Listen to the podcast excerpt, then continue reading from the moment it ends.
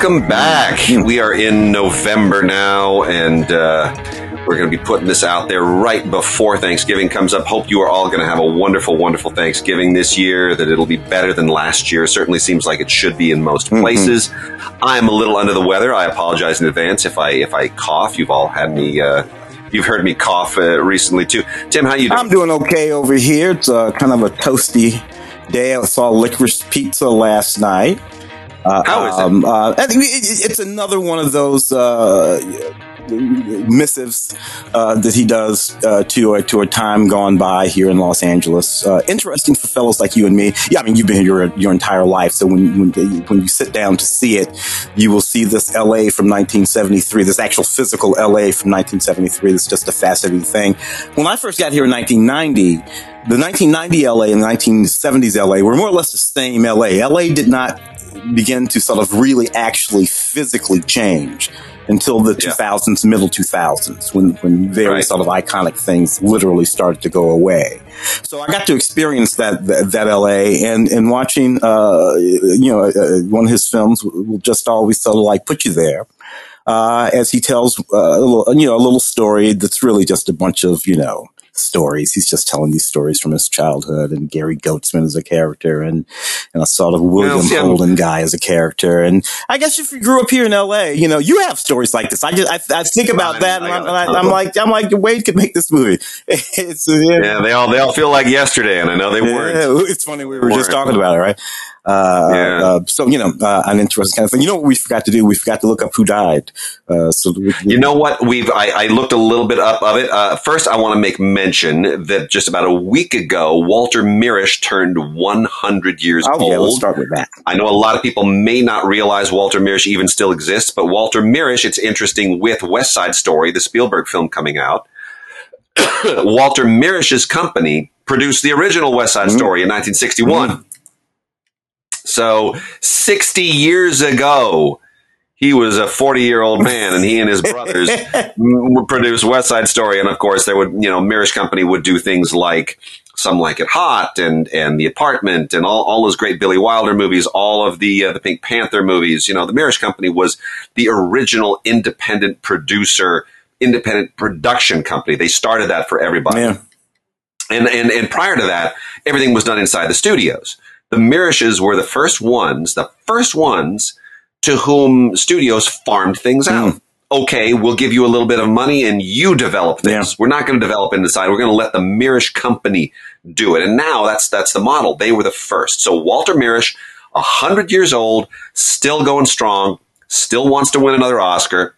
And our good friend Brant, who wrote and directed our, our Mhm. short uh, Refugee, uh, Oscar shortlisted last year, Brant was on the Universal lot one time, probably about three, four years ago, and uh, bumped into this old guy in the elevator going up in the in the Black Tower where all the executive offices are, and found out it was Walter Mirisch.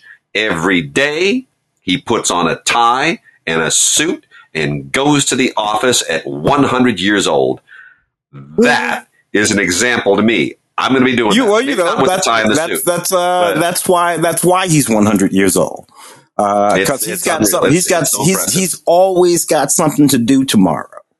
Uh, he never goes to sleep without anything to do tomorrow. He knows exactly what it. he's going to do. He's got to figure out what, what suit and tie to wear. At, at number one, and then he's got to get his ass to the office, uh, and uh, Yep. that'll keep you alive for 100 years, apparently. But in terms of people who died, Dean Stockwell Ah. lost Dean Stockwell. Yeah, uh, yeah. I mean, Dean Stockwell was an actor for longer than most people actually live, um, uh, because he started when he was uh, a, a little a little bitty boy, um, Yeah. uh, and and he stayed an actor through every phase, a successful actor through every phase of his life. You know, a lot of times we talk about, you know, child actors and, and what will happen to them and all that kind of stuff. Well, for Dean Stockwell, uh, he stayed an actor is what he did. He did. Um, um, my Dean Stockwell is the Dean Stockwell of Quantum Leap. Uh, him and Scott Bakula. Uh, uh, uh, him popping in. I love that. I, you know, I, I, I'm a big, big, big, big, ridiculous fan of that show. My wife is in an episode of that show. I, I always just love the show uh, in general. I love the characters uh, in, in, in that show, and I love the way Dean played all that stuff. Um, Yeah. um, um, uh, he was he was just amazing. But Dean was in night galleries and and and, and, and Blue Velvet, his whole Oh, serenade in Blue Velvet is just is is legendary. You know, yeah. I mean, an amazing actor who survived through many different generations of changes in acting style and movie styles, and he just he somehow belongs to all those eras in a very unique way. Not often known, Dean Stockwell won Best Actor at the Cannes Film Festival um, uh, twice and only just a few years apart. Back in like nine, it was like late fifties, and then 1962 again for for uh, Long Day's Journey into Night. Only two other actors have ever won Best Actor at the Cannes Film Festival twice: Jack Lemmon and Marcello Mastroianni, Wow. and the third is Dean Stockwell. That's pretty great. That is insane company. I did not know that, and, Yeah. and, and that's just Yeah. uh, that's just insane company. That's a, that, Yeah. that's amazing. Dean Dean always popped up. He just he pop he would, he would just pop up in some of some of my favorite shows. You know, Dean Dean is in a couple episodes of Stargate. Dean is in a, a, a few. Uh, yeah, I mean, he's just there. He would be. You know, um, uh, sort of being Dean Stockwell. Uh, so yeah, miss Yeah. him. Uh, so good one. Well, good, good one. there, well, yeah. And and uh, we also lost uh, a film critic colleague, David Chute, Mm. C H U T E. If you want to look up some of his uh, his writings, David Chute um, is an extraordinary figure in in, in film history. Um, he he was diagnosed with uh, esophageal cancer just a few weeks ago, and and it took him rather quickly, and and it's devastating to a lot, a lot of us who are close to him. David was he's the he's the he's the OG when it comes to to Americans who championed Hong Kong cinema. Um, you know, I uh, I'd always loved kung fu movies growing up, but it wasn't until you know David Chute introduced Andy Klein to those movies, taking him to San Gabriel and the Chinatown theaters, and showed him you know the breadth of what those movies were and could be. And uh, and you know he he his writing opened it up to me as well. And then Andy Klein introduced me to David, and David was invaluable to to me when I was writing my Jackie Chan book. And and a lot of people don't realize David Chute basically is responsible for John Woo having an American career. Mm. And uh, you know he he's sort of where it all came together as far as opening up what I what I call our muddy Western eyes to the the, the spectacular stuff that was going on in Hong Kong through, throughout the the 80s and 90s in particular. So uh, David Chute um, is gone, and, and we will miss him terribly. But what an amazing legacy he leaves of, of film criticism, which made a difference, and that's that's something to say. He didn't just write reviews; he made a difference with his criticism. He he he bridged cultural divides Yeah. And and uh, he did that as well later in his career with Bollywood movies. You know, when he was done with Hong Kong, he went and tackled Indian cinema, which is like the heaviest lift of all, and and did an amazing job with it. So. Oh yeah. Uh, David Chute, Yeah. a, a a really legendary epic film critic, and I'm so sorry he's gone, but what a legacy he Yeah, leaves. he's, he's a big fan of Ramiro and John Waters and Oh. anything anything off the beaten path. Uh, I didn't know That's him, it. but I read him and uh, your film. He wrote for Boston uh, Phoenix, a film comment, a bunch of so yeah. There you go. Film comment, yeah. Well, let's let's get bouncing. Uh? I've got some docs here. I'm going to pop through some docs real quickly. Uh, we've got uh, a uh, we've got first. Let me do uh, this one here: "The Hidden Life of Trees," which is based on a book, actually. And I was not familiar with the book, but uh, I grew up with a book in the house called The Secret Life of Plants, Oh, yeah. which I remember my mother was really excited about, where the, the whole premise was that they did these studies and can plants hear us and react to us? Do plants have emotions? I thought that's weird, man. You know, what are you up to, mom? and sure enough, it was very, very interesting, the, the stuff. And this is kind of along the same lines.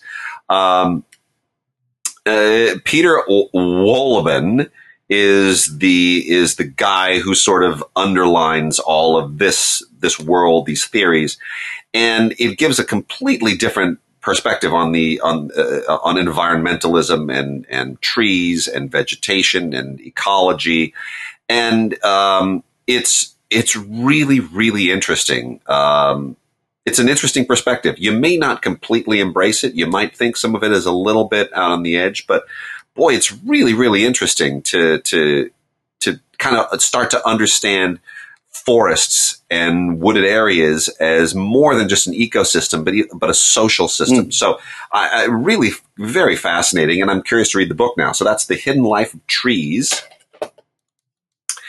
Uh, and then we have got uh, thank you for supporting the arts, which uh, is really quite a quite an interesting and unusual film.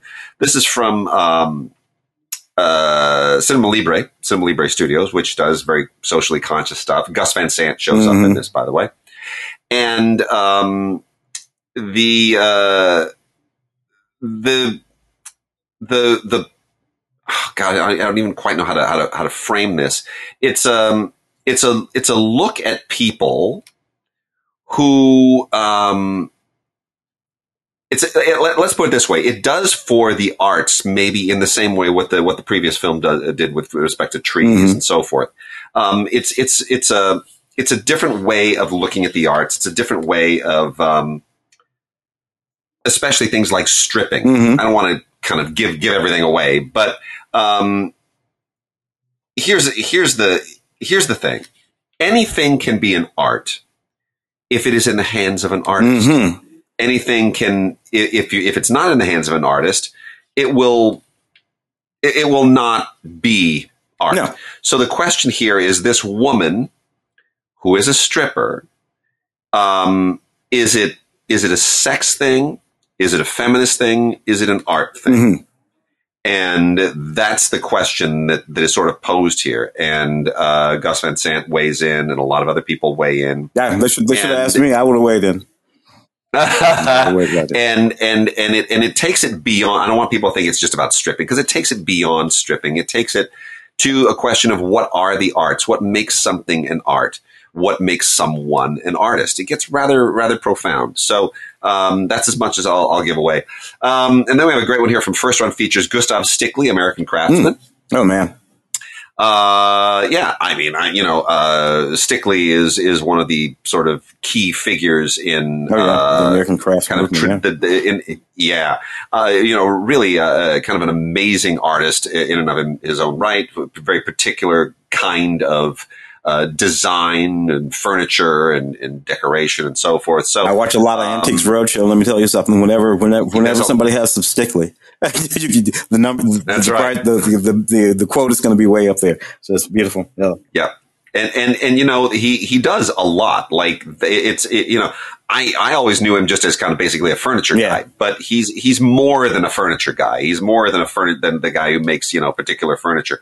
He's, uh, it's a complete aesthetic. And uh, that's what this gets into. He's a really significant figure and much more influential than I think I ever uh, actually gave him credit for. And there's a lot. This is only about a 67 minute doc. There's a lot packed into it. Really, really very interesting. And, and quite the businessman, too, I should, mm-hmm. point out. Uh, LA plays itself. Famous, famous film. This has been around for quite a while. It was uh, previously on Blu-ray, then uh, the rights were were uh, withdrawn, and it is back again. Uh, and uh, what an amazing uh, kind of uh, experimental but wonderful tribute to to Los Angeles. Mm. And it is um, it is here included. It's a 4K restoration. And it is part of a larger thing on this one Blu-ray called the Fred Halstead Collection, which includes um, the hour-long film Sex Tool, which is longer than LA Plays itself. By mm. the way, it's just not as famous uh, and um, uh, The Sex Garage, which is a, a half hour film, and uh, 4K restorations of LA Plays Itself, and, and Sex Tool, and 2K restoration of The Sex Garage. And, uh, you know, it's all, all very, very interesting. Fred Halstead is a, uh, a, a, fine filmmaker, and that's worth paying attention to. Oh, yeah. We also have from Film Movement, uh, Robert Mugge, another great documentarian, Robert Mugge, Deep Blues, which is just a fantastic documentary about the blues.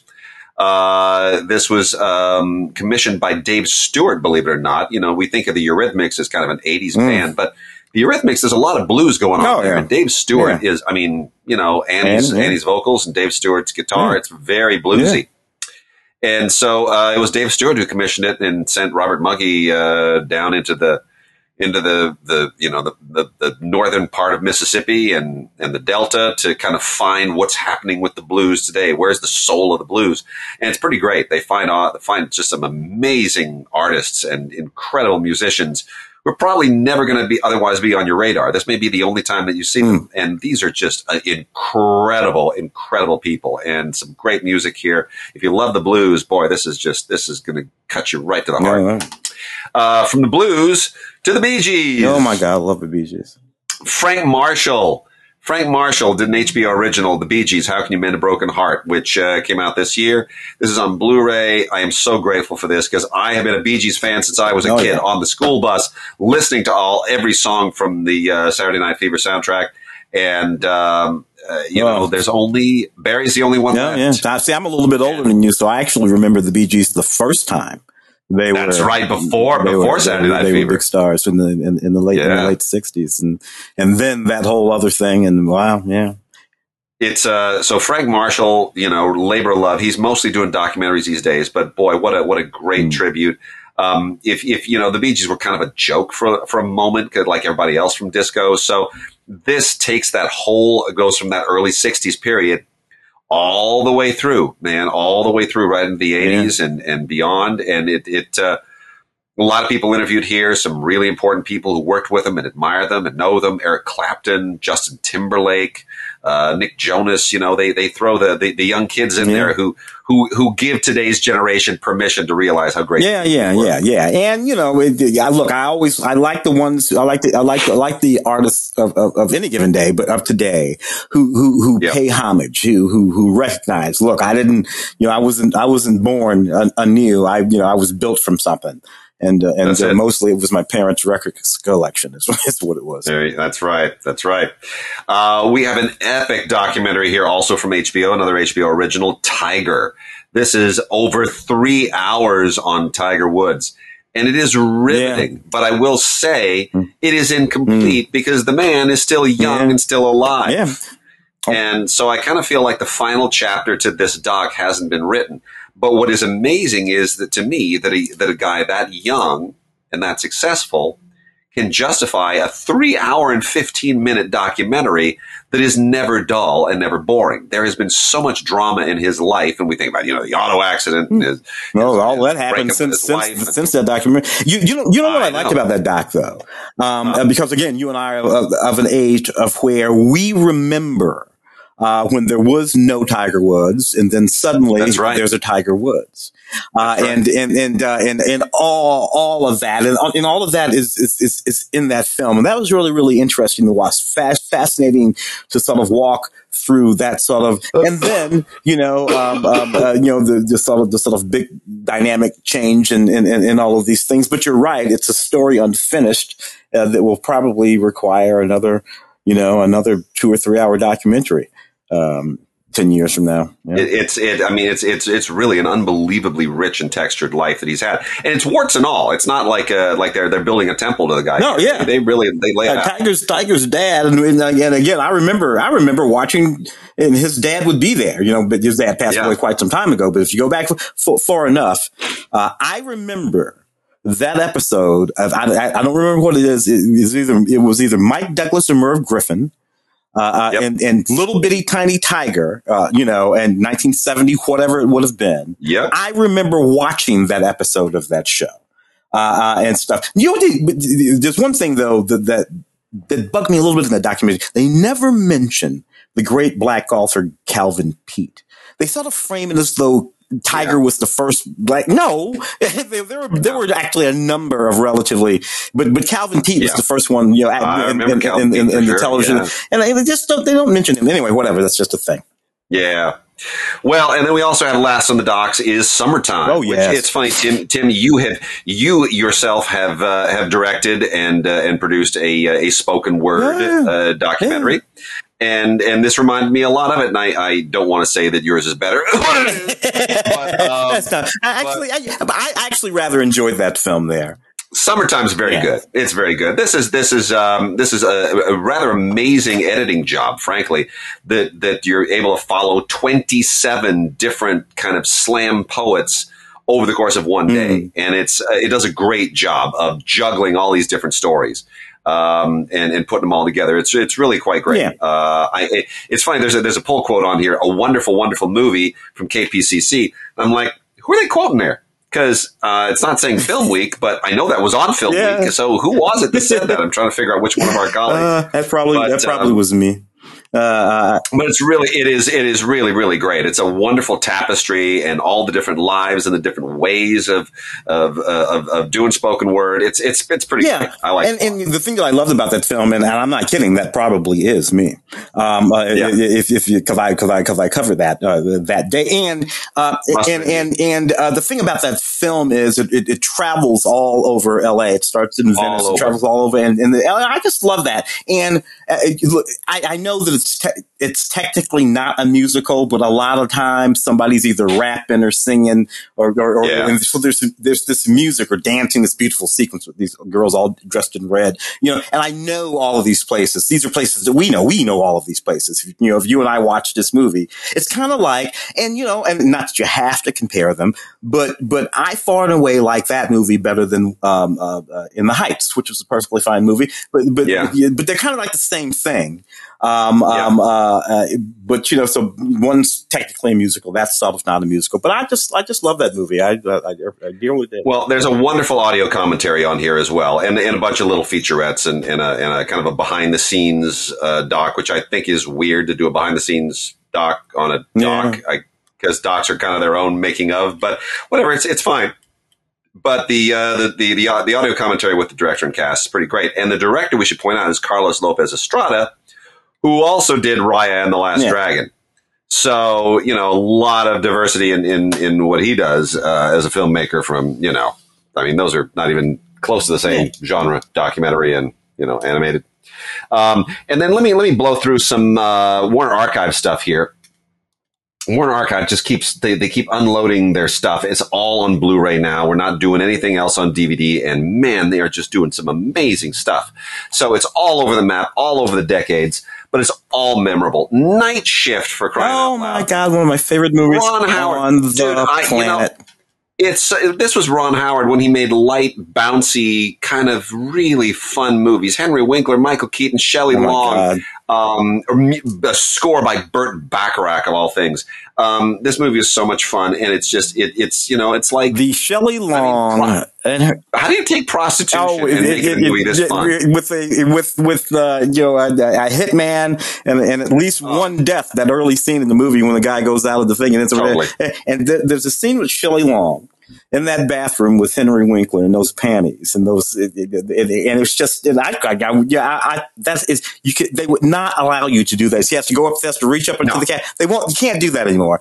And that is, it, and it is what is obscene is that you can't do that anymore. I suppose you can. You can do whatever the hell you want. It's yeah. America. Uh, you, you, know what I mean? But but that scene was was this, was this absolutely extraordinarily wonderful, uncontroversial scene and a narrative with pips and hoes and all this, oh, particularly so, not so in a good. black exploitation film, uh, no. where the top hose is like this, this, this really, it's, oh, Shelley Long was so beautiful. It's insane. So good. Uh, uh, so, you know, I'm like, this is, this is really sort of really cool stuff. Is it, is it kind of edgy?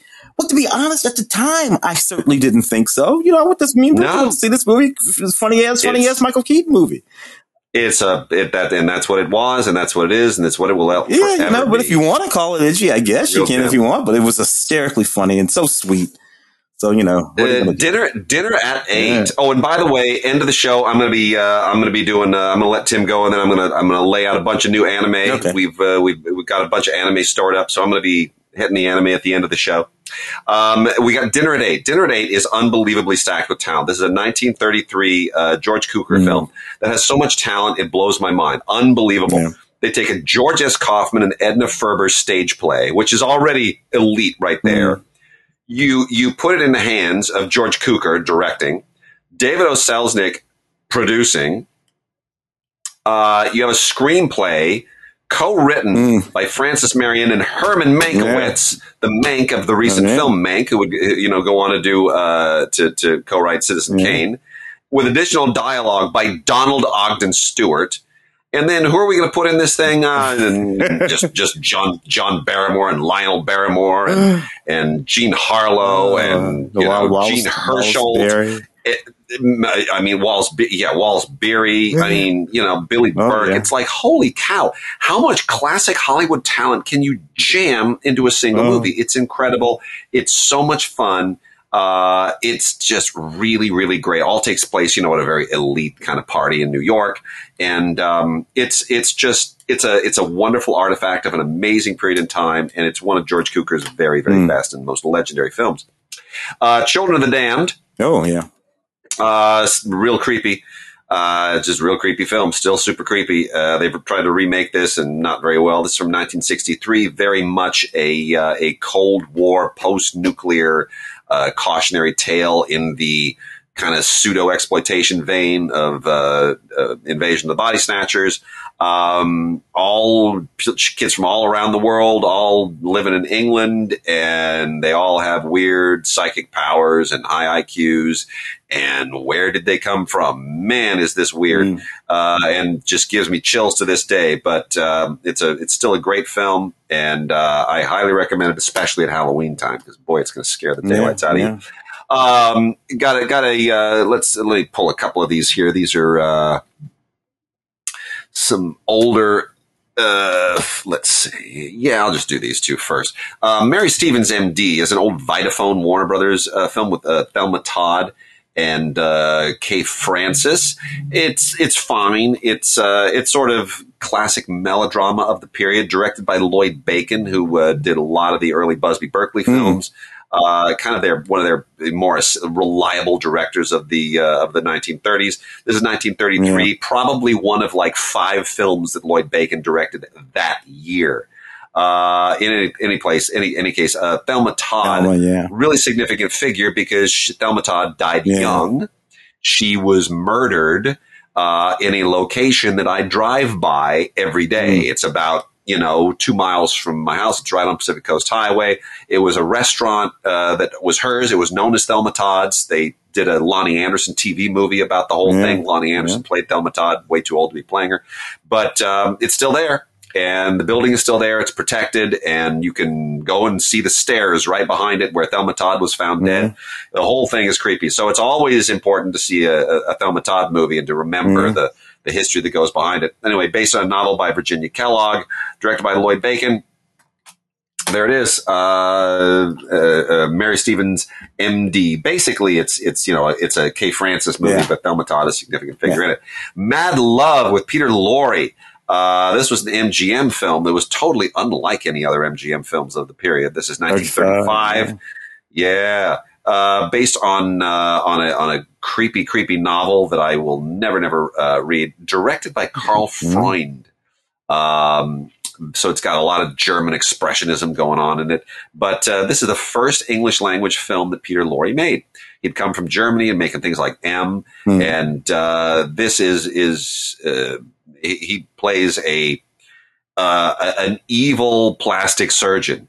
Just saying, before there was Nip Tuck, there was this. Uh, so uh, it you know you're basically watching this to watch Peter Lorre just do what he does best. He's got a shape. Oh yeah, that those really yeah, people have seen those sort of stark black and white with that high keelet Ooh. off the top of that Oh that yeah. uh, that head there. Yeah. Yeah. So let me see here. Uh, let, let's let's do a couple of horse things here. trying to get through this a little quicker. Uh, the Naked Spur with James Stewart and Janet Leigh, uh, also starring Robert Ryan. Uh, you know, this is just a good James Stewart western from the 1950s. They're making these things left and right. Uh, see it, see it for the you know, it's. See it because it's it's Anthony Yeah. Mann directing Jim Stewart in a western. I- I, don't know what and else to tell you. It's, it's, it's, fine as hell. and Janet, it's good. It's a good solid western, and it's it's very nicely transferred. We also have a young talking you know earlier about uh, child stars and Oh yeah. being able to make the migration uh, when we're talking. You know, Elizabeth Taylor in National Oh Velvet, yeah. also along with Mickey Rooney, both of them you know uh, child stars that that that made good. And uh, Mickey Rooney was already on his way from being a younger star and all the stuff with Judy Garland to uh, to you know maturing into adult roles. Uh, this is Elizabeth Taylor as a young girl, and and she's getting ready to make the the move into adult roles as well. And look, it's Elizabeth Taylor and a Yeah, horse. I'm yeah. sorry, it's it's great melodrama, really fun. Uh, 1944, and uh, it's just a classic film. National Velvet. Marx Brothers in A Night at the Oh, Opera, my- one of my all-time yeah. favorites. Uh, when Harpo like bats that baseball with the violin, it's one of the funniest laughs I've ever seen in a movie. Love this thing. It's classic Marx Brothers, directed by Sam Wood. Brilliant. Commentary by our good friend Leonard Maltin, uh, which is wonderful. Leonard just absolutely slays it. it tells stuff that I didn't even know. It's amazing. Uh, there's a documentary, Remarks on Marx. There's some stuff from uh, television with Groucho and vintage shorts, and it's just really, really great. I especially like Sunday Night at the Trocadero and Robert Benchley's Academy Award winning How to Sleep. Uh, those are great, great shorts. You got Errol Flynn and Olivia de Havilland and Santa Fe Trail. Yeah. Again, this is you know directed by Mar- uh, uh, uh by uh, Michael Curtiz. Uh, it's just this is the star power here. It's just pure classic Hollywood star power from 1940. Mm-hmm. Great film, classic Errol Flynn picture. It's you know, I don't know what else to tell you about it. I mean, it's uh, you know, it's a it's a George Custer yeah, thing, yeah. and uh, and you know, uh, who plays Custer? Ronald yeah. Reagan. There you go. Ronald Reagan plays Custer. uh, there's there's some there's some there's some novel stuff in that. Uh, Eye of the Devil. I had never actually seen before. Eye of the Devil is one of those uh, creepy chillers from the late 1960s where they were trying to make things at the studio level that were a little bit exploitation. Yeah, but of course, and you know Sharon Tate. Sharon Tate is mm-hmm. in this. Deborah Kerr, Donald Pleasence, David Niven, uh, David Hemmings. It's a great cast. It's based on a, a, novel called Day of the Arrow by Philip mm-hmm. Mm-hmm. And uh, it was directed by J. Lee Thompson. Mm-hmm. And so it's got real credentials, and yet it feels kind of really low budget, creepy, gothic horror And um, the whole thing takes place around this French chateau and these these vineyards, and um, there are um, occult happenings going on that as they always do whenever you get into these very sophisticated like get out was kind yeah. of riffing on yeah. this to a to a significant degree um, there's a lot of there's a lot of, uh, of of eye of the devil and get out there's a lot of wicker man kind of split between them you know anytime you you get to a place where everyone you could even say uh, uh, um, uh, what was the uh, the follow up to uh, mm. Shaun of the Dead the one with the with the where where they go into the countryside and everybody's got guns. Oh yeah, yeah. What was that? Was that the end? Uh, I can't. Uh, I can't. Remember. Not not uh, the end, but uh, yeah. Hmm. Uh, uh, oh oh gosh, it's one where he's always talking about bad boys. Um, title is escaping oh, yeah, I'm sure our yeah. listeners are losing their minds right now. We're but anyway, it's kind of a similar thing where where you where you go to Hot Fuzz. Oh, Hot Fuzz. Hot Fuzz where you go into a place where everything is supposed to be right and it's it's utterly wrong. Rosemary's Baby. Rosemary's Baby. Any, like any, Wicker Man. It, it, it, yeah.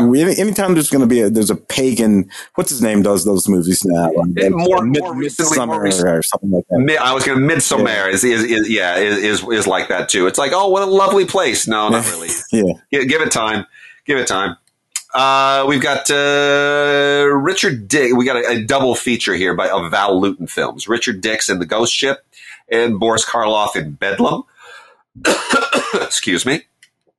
Again, neither of these are all that great, but if you're a fan of Val yeah. Lewton, you, you'll you'll you'll thoroughly enjoy it. Val Lewton, Val Lewton, of course, pr- produced these. Both of them directed by Mark Robson. Mm-hmm. Uh, and uh, you know they are Val Lewton. I mean, but again, Mark Robson is just kind of on board as the director in name. Val Lewton, like David Selznick, very much a, a producer who imposed his yeah.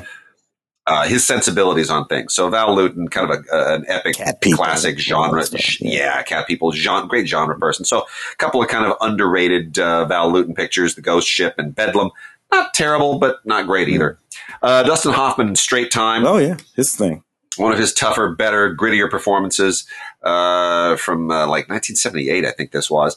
Uh, yeah, he, you know, he's he's he's kind of going back to Ratso Rizzo a little bit in this, but um, it's it's a really good, tough, gritty. Gritty film, gritty character. Young Teresa Russell looks amazing in this. Gary Busey, young mm. Gary Busey, Harry Dean Stanton. It was meant to be uh, Dustin's, uh, and it, it is the only film that he ever directed. He, he, he but Ulu Grosbard uh, had came in and, and, oh, Dustin was supposed to. Direct. Dustin did direct this mostly. Oh, uh, he, he, uh, because Dustin uh, fired himself. He quit. He couldn't do it. Uh, oh, and uh, so, so, so uh, that, it was this moment when a few, I think Jack Nicholson had made a film. Jack Nicholson only ended up directing two, but Dustin, Dustin started out as director on this film, and uh, and and realized that he was no director, and he never directed again. Wow. Well, I'll tell you. Actually, he did direct. Did, he did direct something a few years ago, didn't he? Uh, uh, if I'm not mistaken. But, but Oh yeah, he may have. It may, maybe uh, just just yeah. like in the, in the last five, six, seven years, and so it was this and Well, that. I'm sure all of that is on the commentary. There's a commentary here with uh, Hoffman and Grosbard that I did not have a chance to listen to, but I'm sure that is all recounted there. Yeah, Quartet back Um, in 2012. Yeah, That's and- right, I remember and, that. And this in '78. Yeah, interesting. We've got more uh, fantastic Droopy and other Tex Avery shorts on Tex Avery Screwball Classics Volume 3. Just keeps getting better and better and better. Um, there are just, I mean, some, I, I, I wish they had released all these things at the same time, but Deputy Droopy, I'm so thrilled to finally have that on Blu ray. And, and Deputy Droopy is just one of the funniest bits of animation ever created. That is here on Volume 3.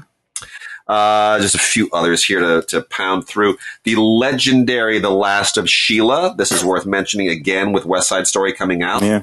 Why? Because this screenplay is the only screenplay ever written or co-written by Stephen Sondheim. Oh, This is a fantastic kind of crazy who done it thriller that just is, is one of the great screenplays of all time. It's a little bit dated. It was made in the early 30, uh, early 70s, 73.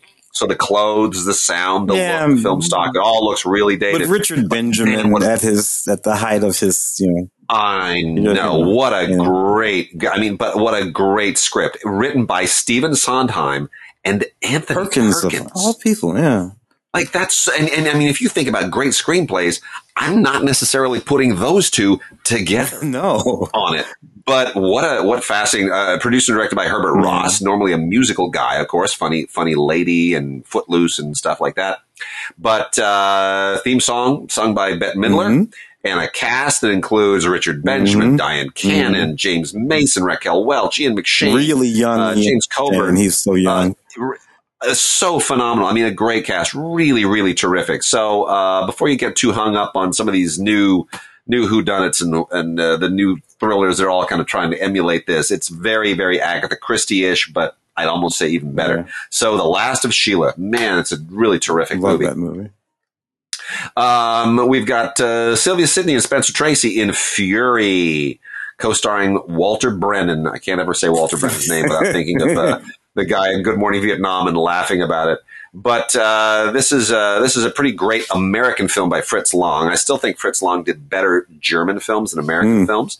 But you know, a lot of a lot of great uh, power here. Fritz Lang co-wrote it with uh, Bartlett Cormack, produced by Joe Mankiewicz uh, you know, the other Mankiewicz, and uh, it's it's it's a pretty good, tough, hard boiled um, American kind of pseudo noir.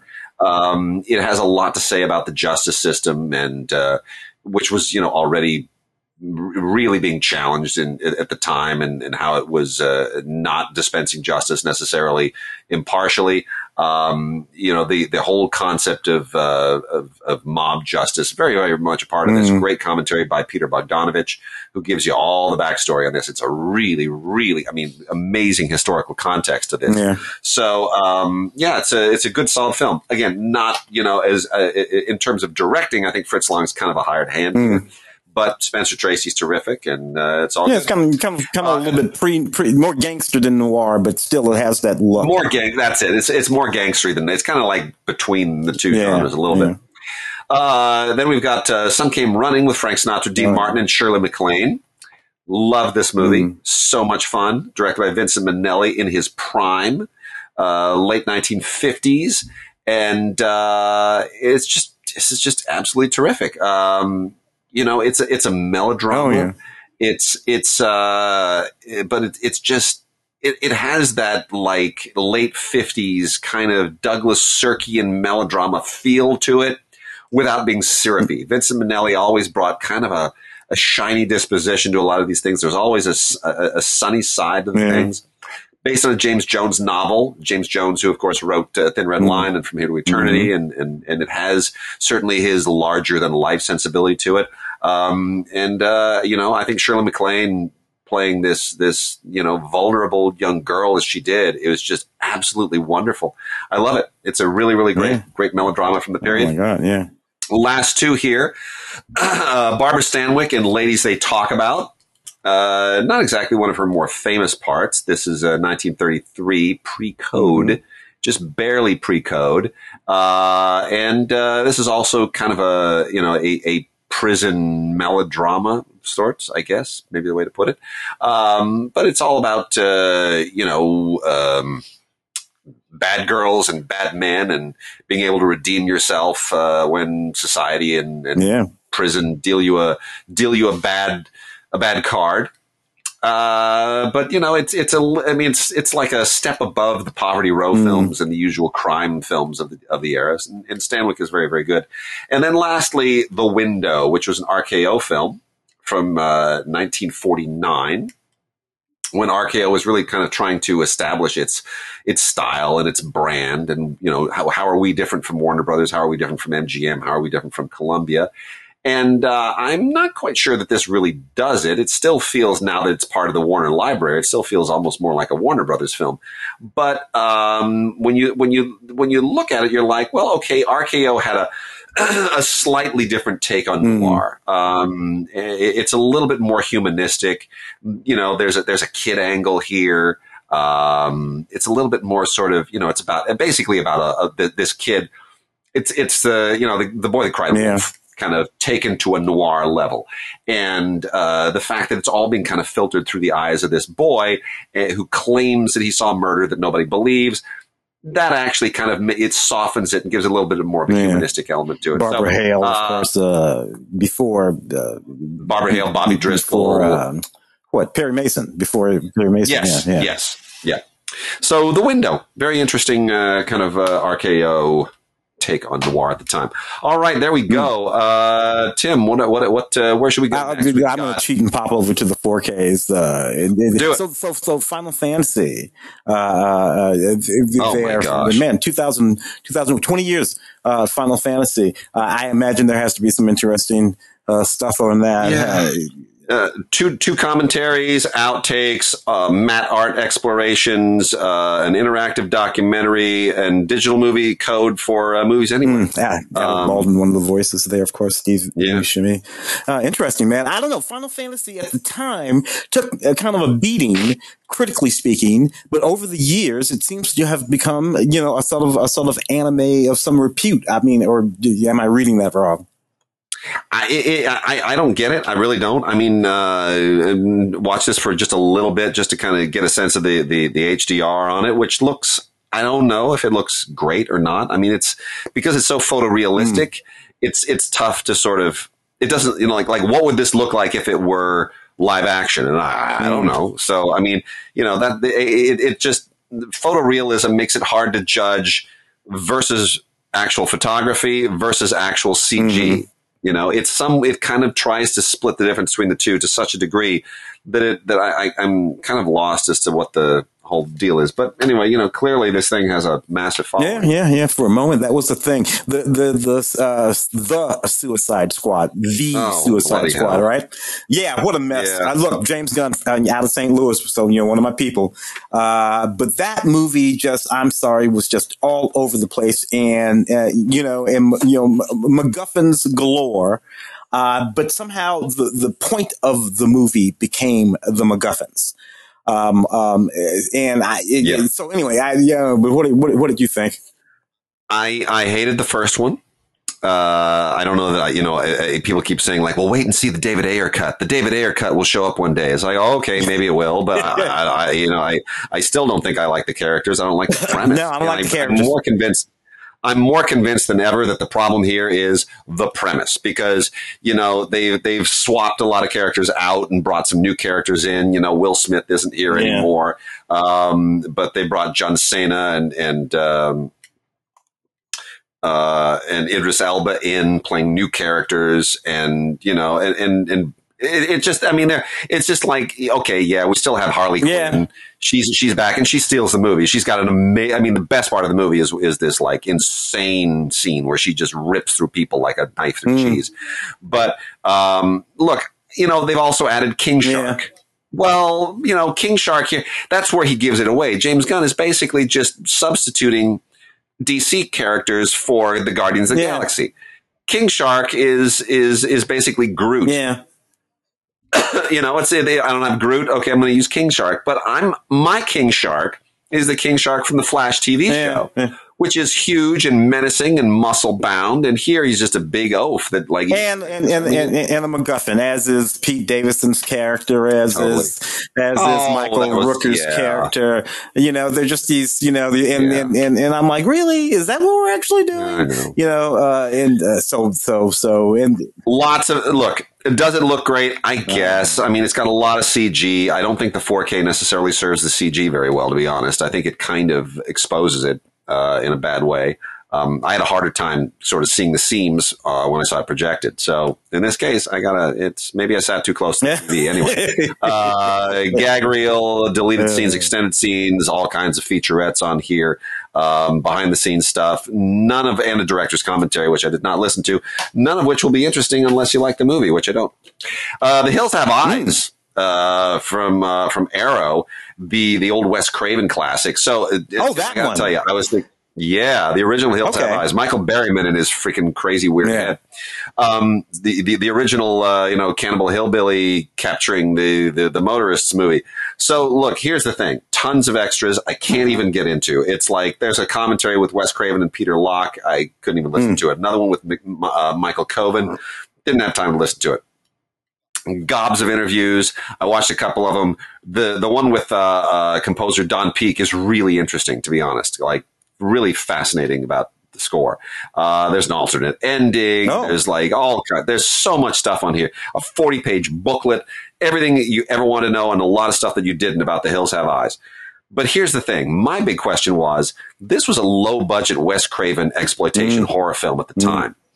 How is this? I mean, does this film that was shot in like a minute and a half on you know 35 millimeter film? How is this going to look in a 4K deluxe transfer with HDR? Is it going to show me all, of- the all of- flaws? yeah. No way, Yeah. man. I'll tell you, this film looks better than ever. They don't make it look too pretty. They let it still be gritty, but I, I felt like I was watching it projected. That's fantastic. It's really, really, it's really, really good. Uh, Candyman, the new Candyman. Jordan Peele produced Candyman. Did this did this need to happen? Uh, well, no, not, not not so far as I was concerned, and and and while I understand, I understand how they wanted to sort of um re- re- reset it, uh, not not not physically, it's still in Chicago, uh, but want to want to reset it culturally because there's a whole bunch of stuff in this movie about about gentrification. Um, uh, all of that was a little too obvious for me. And I got to tell you, the thing about the, the, the first Candyman movie, the, the, the wonderful T- Tony Todd, of course. I remember doing the, I did the junket for that film and, and interviewed him. And, and it was kind of an, it was kind of an interesting sort of, sort of adaptation of all that. Bernard Rose adapting all of that. And, you know, like all of that, Yeah. you know, all of that thing, that thing into the mirror, and you know, say the name, this, many- Bernard Rose came up with all of that. That was not in the book. That's a Clive Barker. That's an adaptation of a Clive Barker. Interesting. uh, uh, thing, and it, it, that was all. That was all Bernard. that Rose was all stuff. Bernard Rose stuff. You know, the the, the, the other film, Candyman, wasn't black. He was all it was all in London, of course, because you know. Yeah. uh, and all that kind of stuff. So, so uh, all of that sort of urban myth stuff is actually the creation of Bernard Rose in in the middle '90s. Uh, uh, Wow. uh, and I had no idea. so you know, it's, it's, it's, so solid. It's a sort of interesting sort of thing. But I don't. All of that is more interesting to me than uh, the sort of new story imposed in this film that really has to do with gentrification and and um, and ah, you know, whatever. I, I could live without out that. I, I'm I'm. You know, um, uh, the horror for the for the horror's sake is my favorite kind of horror uh, horror that happens to have interwoven within it some some uh, yeah, some sort of notion uh, about whatever uh, relevant thing is is is is, is fine, um, but it really needs to hide that stuff from me. If I can see it, I don't like it. Yeah. Um, uh, the new Halloween film do, uh, does that. It wants to make this some sort of commentary about the reason for Michael Myers and you know blah blah blah Yeah. blah. I'm like, no, that's bullshit. you know, Michael Myers is just a fucking supernatural fucker who's been you know on a killing spree for forty Yeah. years. That's all it is, and that's all it needs to be. And I and I would prefer uh, Candyman. You know, just just Candyman. That's all you say. Is you say the name, he comes out, he kills everybody. That's it. So I'm a big fan of Henry Golding. Oh, I love Henry Golding. I think Henry Golding is mad talented. Uh, when he kind of burst on the scene in Crazy Rich Asians, I was, I'm like, this guy can do anything. Stick him in anything. I'll, I'm there. he's charismatic, he's funny, he's romantic, he's good looking. I bet he's got range like nobody's Yeah. business, and he does. But he should not have made Snake Yeah. Eyes GI Joe Origins. Uh, this is not his No. fault. It's just that you know the whole GI the, the attempt to repeatedly try to force a GI Joe universe on Yeah. us by Paramount is fraught. And uh, this is just not a good film. It's not well written. I mean, does it look great on 4K? I guess. You know, I mean, it's it's high budget and it's got you know CGI galore and action sequences, but it's just not a very interesting world. These are toys, Yeah. and they're never going to make these these GI Joe they characters they, they think anyway. they can somehow force it into being the Transformers franchise. Uh, Yeah, but but but, but no, uh, uh, it, it, there is no such thing as a GI Joe franchise. They tried to make it funny the first time around with, with one of those one, one of those Wayans brothers, you know, telling Yeah. this time they tried to make it sort of serious and dark, and uh, and no, it's over. Cut it out. I will say this, and I, am going to keep preaching this to everybody. Henry Golding should be Simon Templar. He should play the Saint. Yeah, Whoever has the franchise for the Saint, cast Henry Golding. And let me explain this to you. Because we keep talking about things like, oh, James Bond. Could James Bond be a woman? Could James Bond be black? Could James Bond, well, he's been Scottish and he'll probably be Scottish again because they're going to take that guy from Outlander. I swear the guy from Outlander is going to be the next James Yeah, Bond. You heard it here.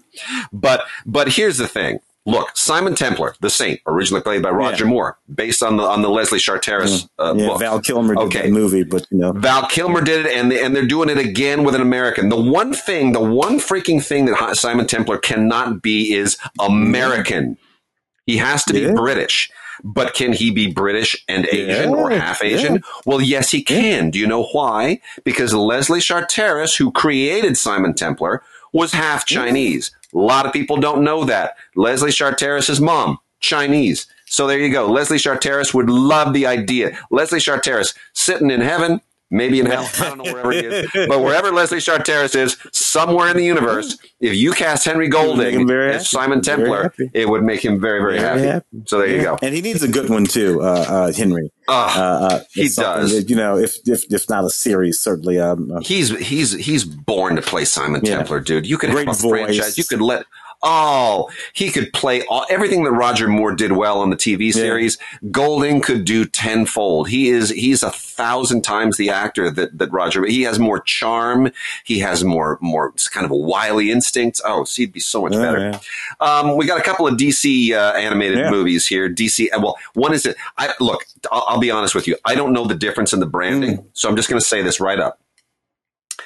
Batman Year One in a commemorative edition, animated, is a DC Universe movie on 4K. Injustice is a DC animated Mhm. movie. They are very clear that these things are Mhm. different. I do not understand the difference in the branding. I really don't.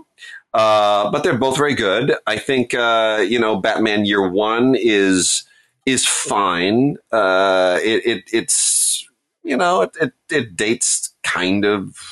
I don't know. I mean, it doesn't it doesn't blow me away. We've done so much with Batman. It doesn't feel like this is really stretching or doing anything significantly different uh, from what we're really accustomed to. Um, you know, it's like you know, uh, Bruce Wayne has been running around not being Batman for a while and he comes back and everything kind of falls into place again as, as it did before Catwoman shows up. There's nothing really, really novel about it, but a lot of people love this. However, Injustice is, is very, very interesting from a story standpoint. And, um, the, the, here, you know, it's, uh, the, the, the Justice League is at odds with itself. And, you know, Joker has this master plan to kind of screw everything up. And, um, you know, Superman is kind of lost his mind, and it's all, it's all, it's all very melodramatic and soapy, and kind of. But, but, but, I'll, Yeah. I'll tell you this: it's, it's really interesting. Everything that they do in it um, is exactly what was done in the graphic novel of the same name. So it brings all of these really Hmm. interesting story elements together. It's quite impressive. It's very kind of alternate universe DC stuff. So that's why I, I, I can vouch for Injustice, which also has some some uh, really really interesting special And features voices. on the Blu-ray. Um, a thing called Adventures in Storytelling: Injustice, Crisis, and Conflict, and then some bonus cartoons. Yeah. And then last in the 4K, uh, Tim Maniac Cop 2 and Ooh. 3. Maniac Cop, the original, has already been released. eight uh, so they've decided to go 4K with the rest of the trilogy. Um, uh, uh, which kind of surprises me. This is from Blue Underground. Uh, you know, Maniac Yeah. Cop. Did we really need a, a 4K trilogy of Maniac? Oh yeah, I think you do. I think you I certainly do. Uh, Bill Bill Lustig. Yeah. Bill Lustig made these Yeah. films. Um, Larry Larry, Larry uh, Cohen uh, wrote the first one anyway. Yes, and uh, Larry Cohen also wrote and produced the second one. But here, the the thing that I find so interesting about this is that that Maniac Cop three, which I'm fairly which which was also written by Larry Cohen and produced by Larry Cohen. I'm I'm fairly confident that this was still directed by Bill Lustig, but the, the direction credit is Alan Smithee. Oh well, So, so, so I'm, I'm thinking that maybe the film was taken away from him and Larry Cohen went a little crazy on it. I don't know. Uh, hard to know. I think they're all kind of the same. I don't, I don't think Maniac Cop 3 is, is, I mean, I don't think any of them are very good, but I don't think 3 is so much worse than 1 and 2 that someone needed to take an Alan Smith. well, it's an interesting thing. Yeah, uh, don't know. IMDb. Will, William plus a guy named Joel Joel Soisson.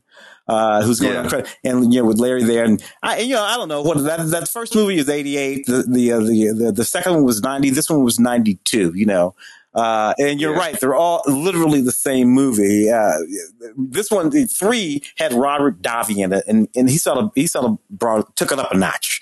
And because Robert Robert Yeah. Davi was a good actor, you know, particularly you know back in the early nineties, and a few people stuff like that. But basically, it was all about that big face actor, uh, you know, Robert Z'Dar. Um, who, who, Oh, yeah, with the jaw. the jaw, and and that was his actual face, and uh, he, you know, he passed back in 2015, and I, I, uh, I, I just always thought, you know, you know what, if you got that face, you know what, I'm gonna be a movie star. Uh, I'm gonna play a villain, and he did it in a whole crap load of movies.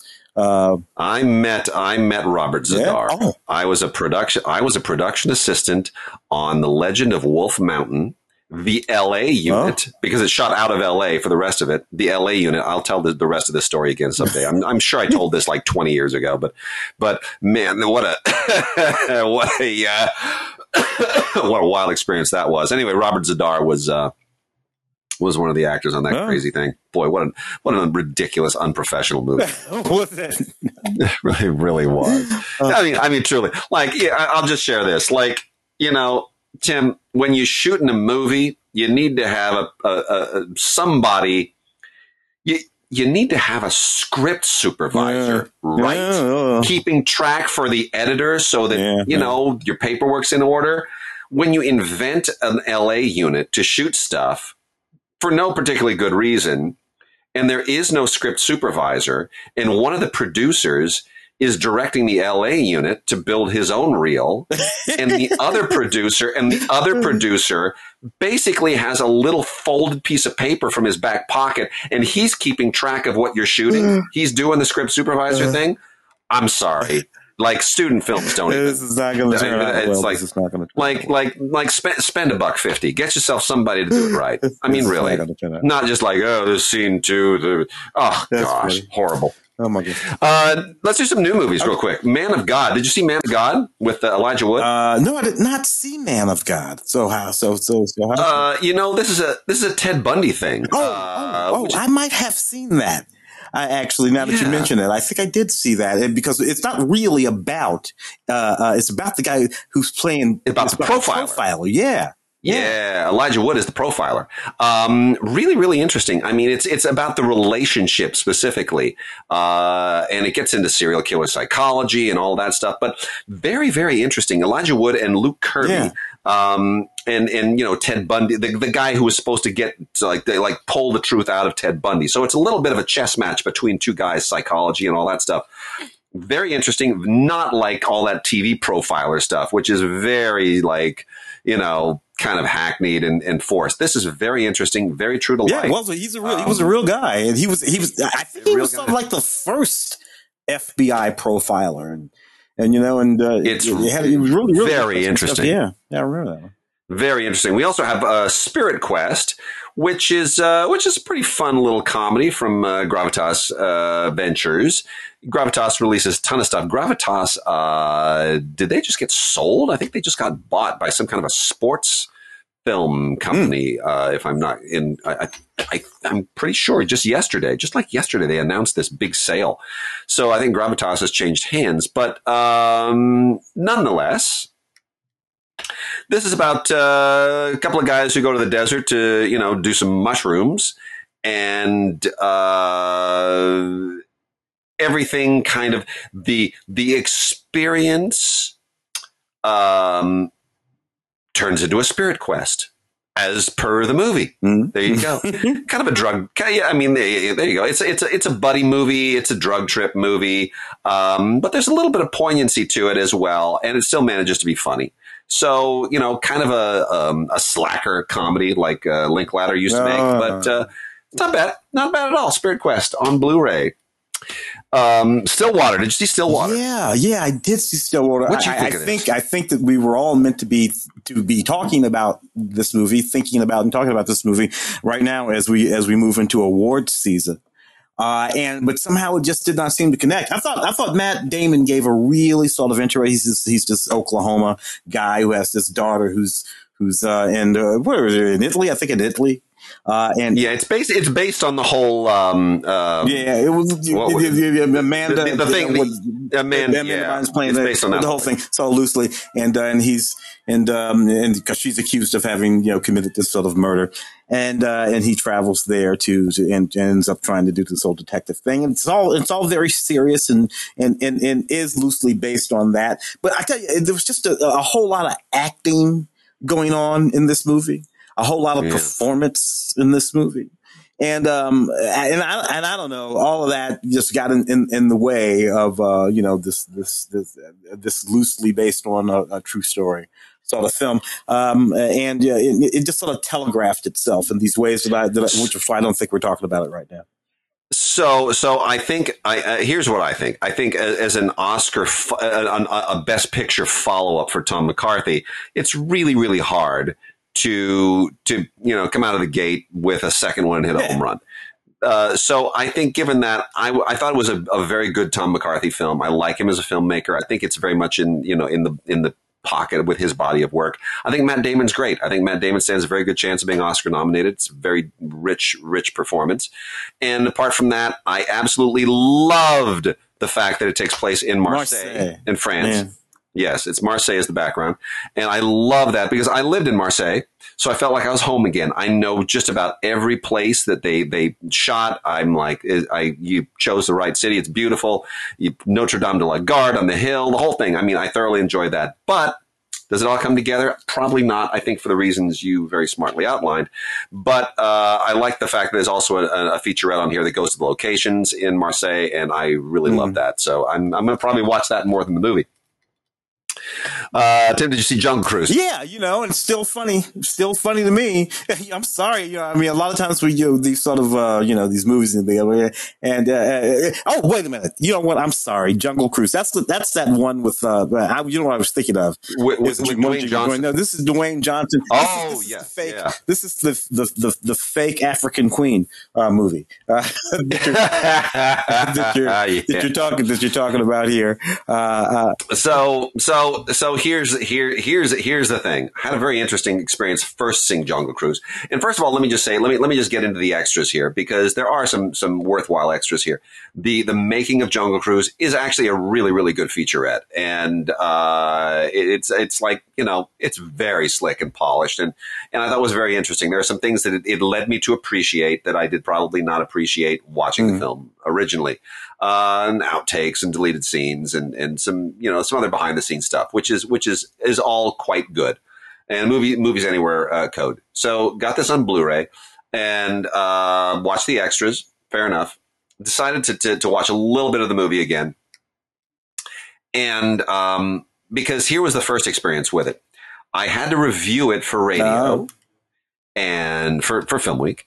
And we had family visiting and uh, Hero's little cousins were in town, and I thought, oh, Jungle Cruise, the kids all love, they love going to, to Disneyland and going on to Jungle Cruise, which is a nice family adventure. Why don't we all together watch Jungle oh, Cruise? My wife, my wife, her sister, her niece, the, the, the, the two little cousins, you know, like everybody, oh, we're all going to have a great time watching Jungle Cruise, family thing. And I looked at it, and of course, you know, I saw uh, PG 13 or sequences of adventure violence. And I thought, well, you know, I mean, the kids have seen, like, it can't be that bad. It's Jungle Cruise, you know, they've gone on the ride. We've seen, you know, they've seen Star Wars movies and Harry Potter movies that are PG 13. It'll be fine.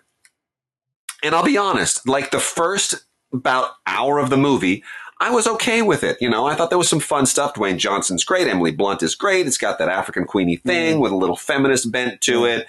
And the, the, the, the, the you know, the, the period recreation is, is fun and all of that geographical society of London stuff is fun and all that stuff. And, um, Uh, you know, Jesse Plemons is a, is a great villain and, and Edgar Ramirez is, is, is really good. Like, you know, everybody's kind of bringing, coming to play. And then, man, this thing just takes the gnarliest, darkest turns sideways into Pirates of the Caribbean zombie territory where like ancient dead people and Edgar Ramirez is sort of key to this whole thing where where the ancient dead Spaniards and Aztecs are all coming back to life again. They're reanimated by the whole Raiders of the Lost Ark thing going on and it all it all just goes south at that point.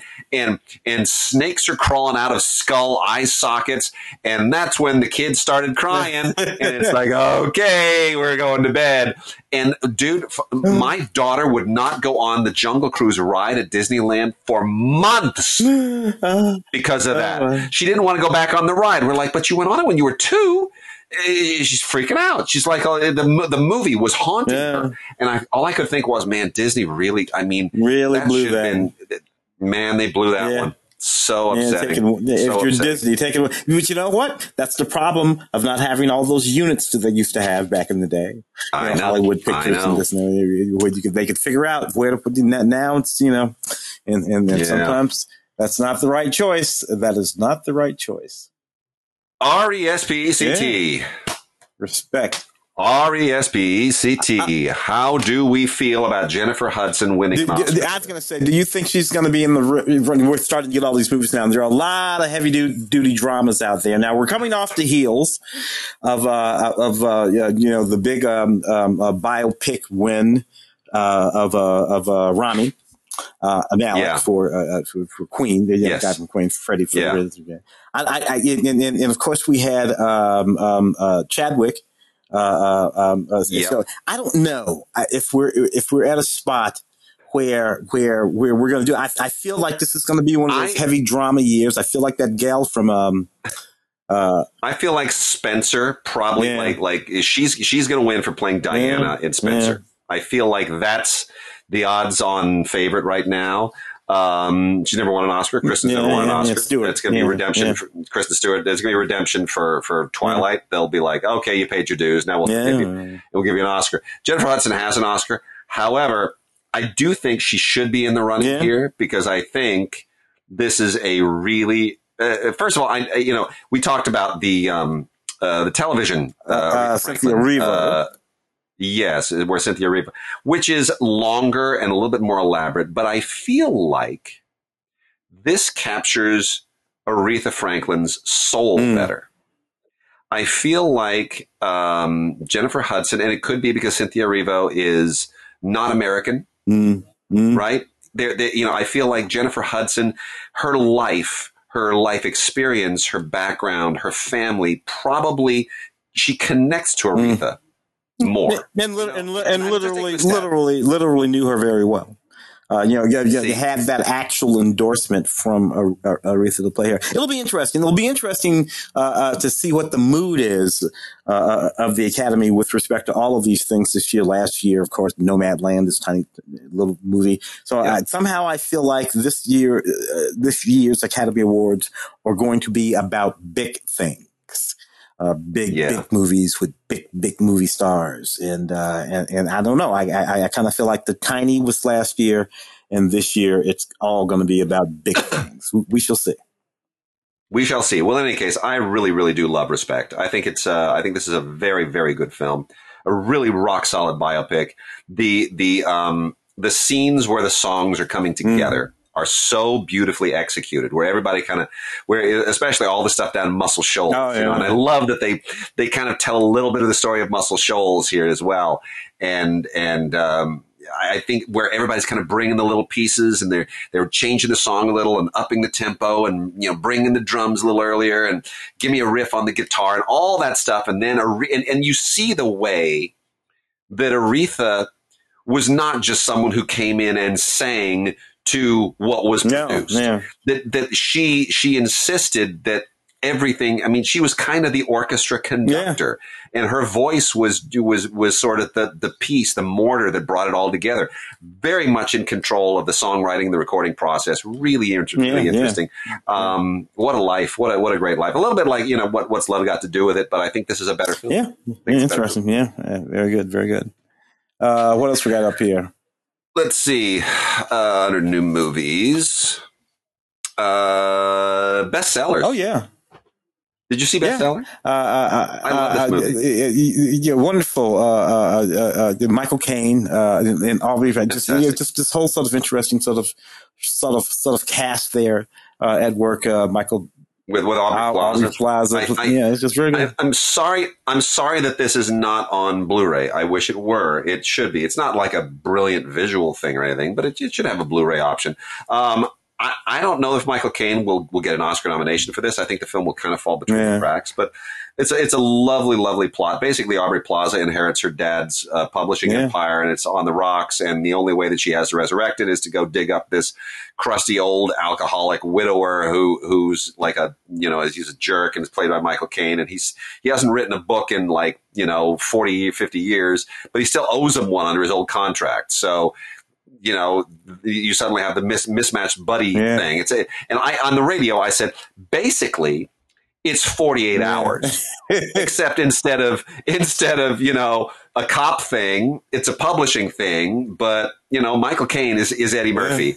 And and aubrey plaza is nick nolte and and that's what it is. And it and, and but i just think it's wonderful. I really think Yeah. it's wonderful. It has a lot to say about art and, and artists and, and Yeah, i love it. I think it's a great film.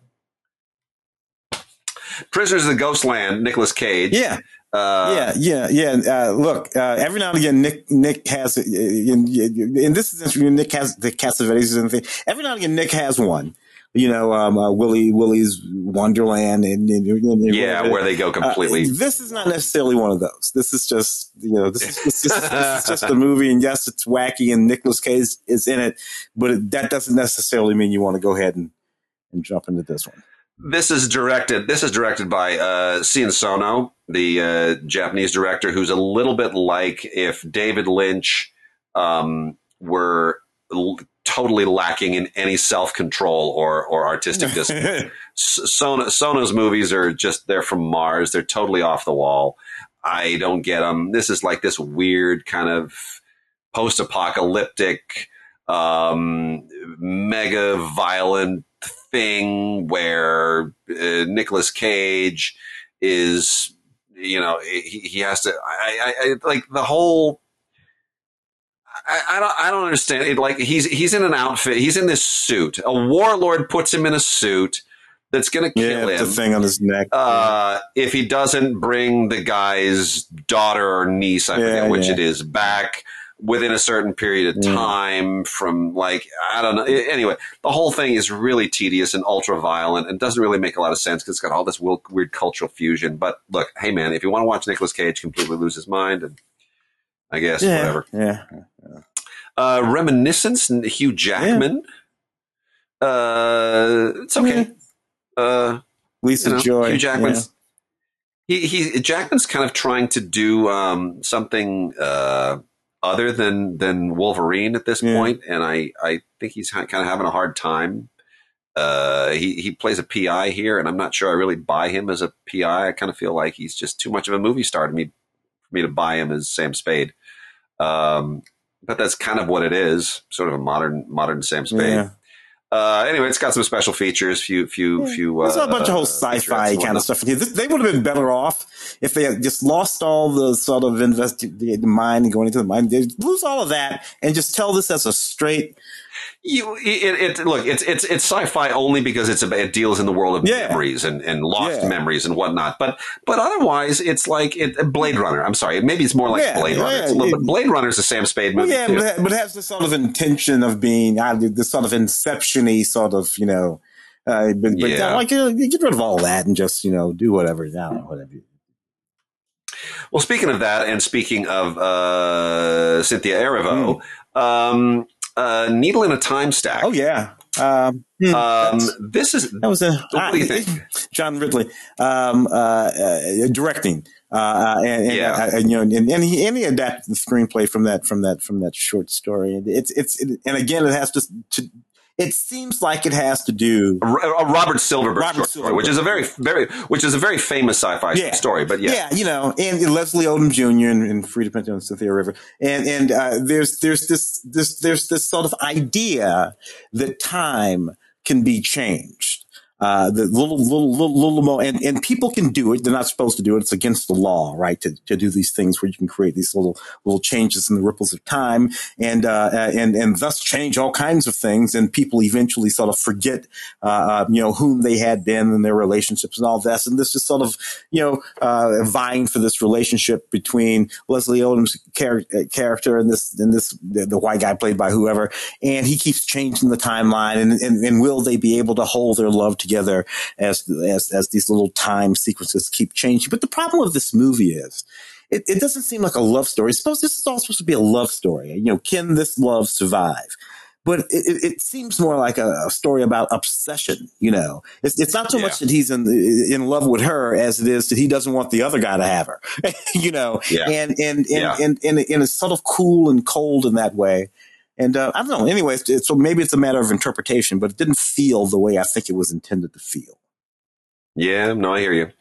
Uh, shall we hit a few uh, a few TV things? Anything uh, in the TV list that uh, we should? Uh, should the knock Crown season four. You tell me. Um, um, uh, Uh, it just keeps getting better and better. This show's amazing. Uh, I just think I think, think this show's Yeah. phenomenal, and it'll be interesting to see how how this sort of resonates uh, once Spencer comes out because we're just we're getting inundated with you know with with with Diana Yeah. stuff. But uh, I I kind of feel like you know um, as we move into the '80s and Diana and all that stuff, it's it's still it's still working, man. It's just working really Mm. beautifully. It's so well done. Um, I, you know, it'll be interesting to see where they bring this thing to a close because it's going to come right up to the present day at some point. Uh, but I, I think it's terrific. I think uh, you know, it won. It's it, it just keeps winning awards, and, and people keep watching. I think it's one of the best TV shows of all time. I don't know what else Well, to the, say. the the drama of the family continues. That's for sure. I mean, with the with with the uh, Yeah. relatively recent death of uh, Prince Prince Philip, uh, and Yeah. uh, and the, the Queen doesn't get younger uh, every day, uh, and uh, and we know that we will be skipping Charles and going to um, uh, what's his name? Not Harry, but the other guy, William, William. Uh, you know, so Yeah. so a lot of this is sort of uh, you know laid out as, but it'll be interesting to see how that all sort of plays itself out. So we've got we got season one of uh, Walker, Oh, the new Walker Texas Ranger. Um, did, No. I, I have not watched any of this. Have you watched any Yeah, of this? Jared Padalecki uh, got the guy out of uh, Supernatural there, I, Yeah. I, I, and I thoroughly enjoyed him uh, on that. Sh- Look, I, the whole point of Walker Texas Ranger is that he is played by Chuck Norris, uh, who, Exactly. for relatively speaking, no reason, is a Texas Ranger who knows a whole lot of uh, martial arts, and and, and he and, and and his partner wander around Texas, uh, uh, kicking ass, mostly with martial arts. Uh, Jared Padalecki does not know martial arts. He has a gun and he punches people. And I'm like, that's Done. that. We've we've half of the reason why I'm watching the show doesn't it's, it's not here. Uh, any, anyway. That's it. No, uh, that. That's it. No. I agree completely. That's that nails it for me. Uh, season one of Emily in Paris. This is absolutely k- kind of delightful. Uh, I, I just have a whole lot of fun with this. Uh, but I like Lily Collins and I and I like Paris. And I think this is a lot of fun. Uh, Darren Star, of course, creator of Sex and the City, did this, and uh, I just think if, if, if you have a chance, watch it. This is really an awful lot of fun. Great special features uh, mostly about Paris and some deleted scenes, which aren't really worth watching. But otherwise, I uh, stick with it. Emily in Paris, a lot of fun. I'm a kung, I'm a kung Um, fu fan.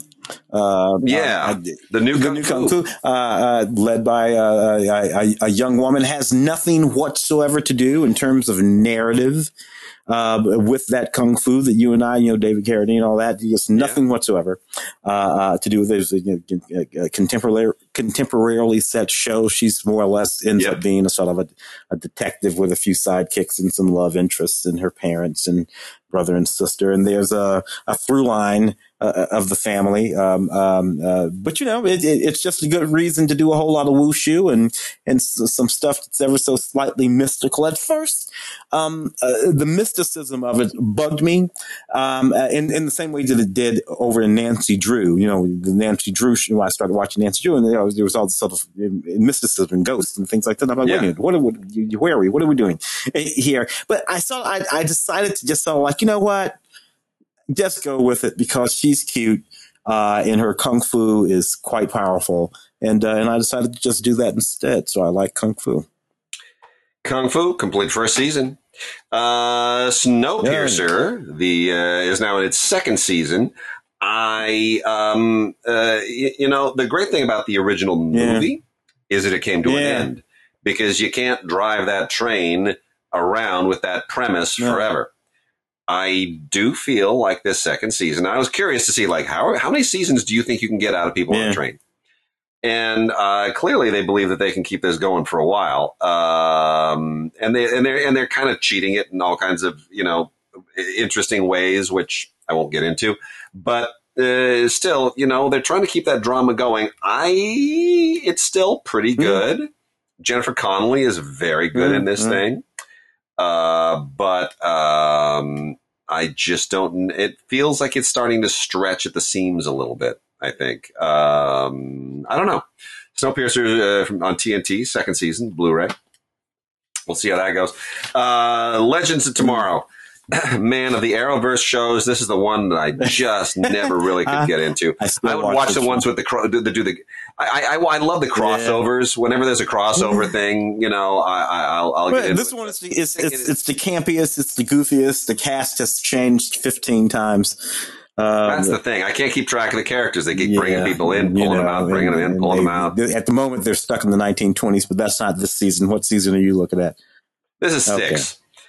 Yeah, this is this is season six, and uh, I, it's like I just I, I, there's nobody that I like. Sara Lance is the last person here that that I I was really hanging on to, and now she's been abducted by Yeah. aliens, and, Oh, and it's oh, just yeah, like that.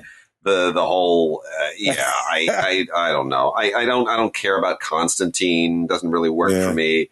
Um, uh, you know, some of the people, some of these other characters, I'm like, "D- d- are these really DC? Are you just making stuff up now? Are you just bring, like bring back Hawkman and Hawkwoman? Like I recognize Yeah. them. No, I feel like I feel like it's kind of uh, it's just it's too much. I have a hard time keeping track of it, but whatever, whatever. People like it. Well, they keep people like it. it is, you know. Yeah, and, and and and you know, it feels a little bit like Quantum Leap when they start bouncing around through all these different historical figures. Like, Yeah. Uh, you know, I mean, uh, like David Bowie shows up in this season. Go, Really, Spartacus? I get David Bowie. That, that's weird. Anyway, You whatever. can't kill David Uh, Bowie. It'll ruin.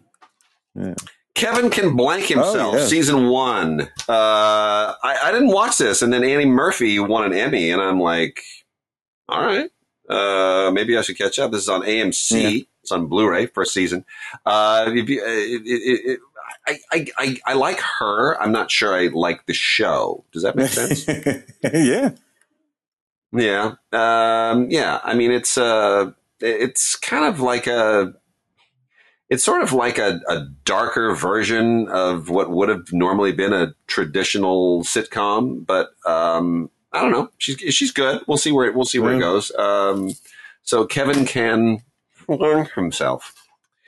Uh, Mom Baptiste, anything here that, uh, that floats your fancy Mom, before we start to Uh, wrap to a close? Is, is is really this fascinating show that just you know ran forever.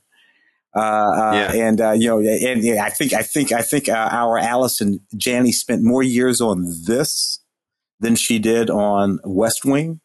You know, we think of her, yeah. Uh, uh, this Chuck Lorre show.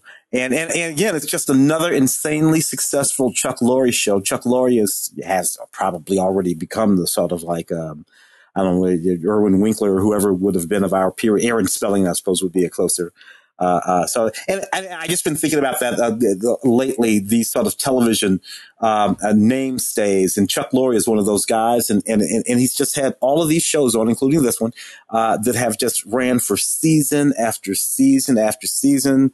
Uh, you know, Two and a Half Men, and and just it's just you know Chuck Lorre. Um, it's just sort of amazing. So there it is. I, I, think I've maybe maybe seen three episodes of Mom all total in these. It was, it was 2013 is when, and uh, and so what is this? Is this the final season?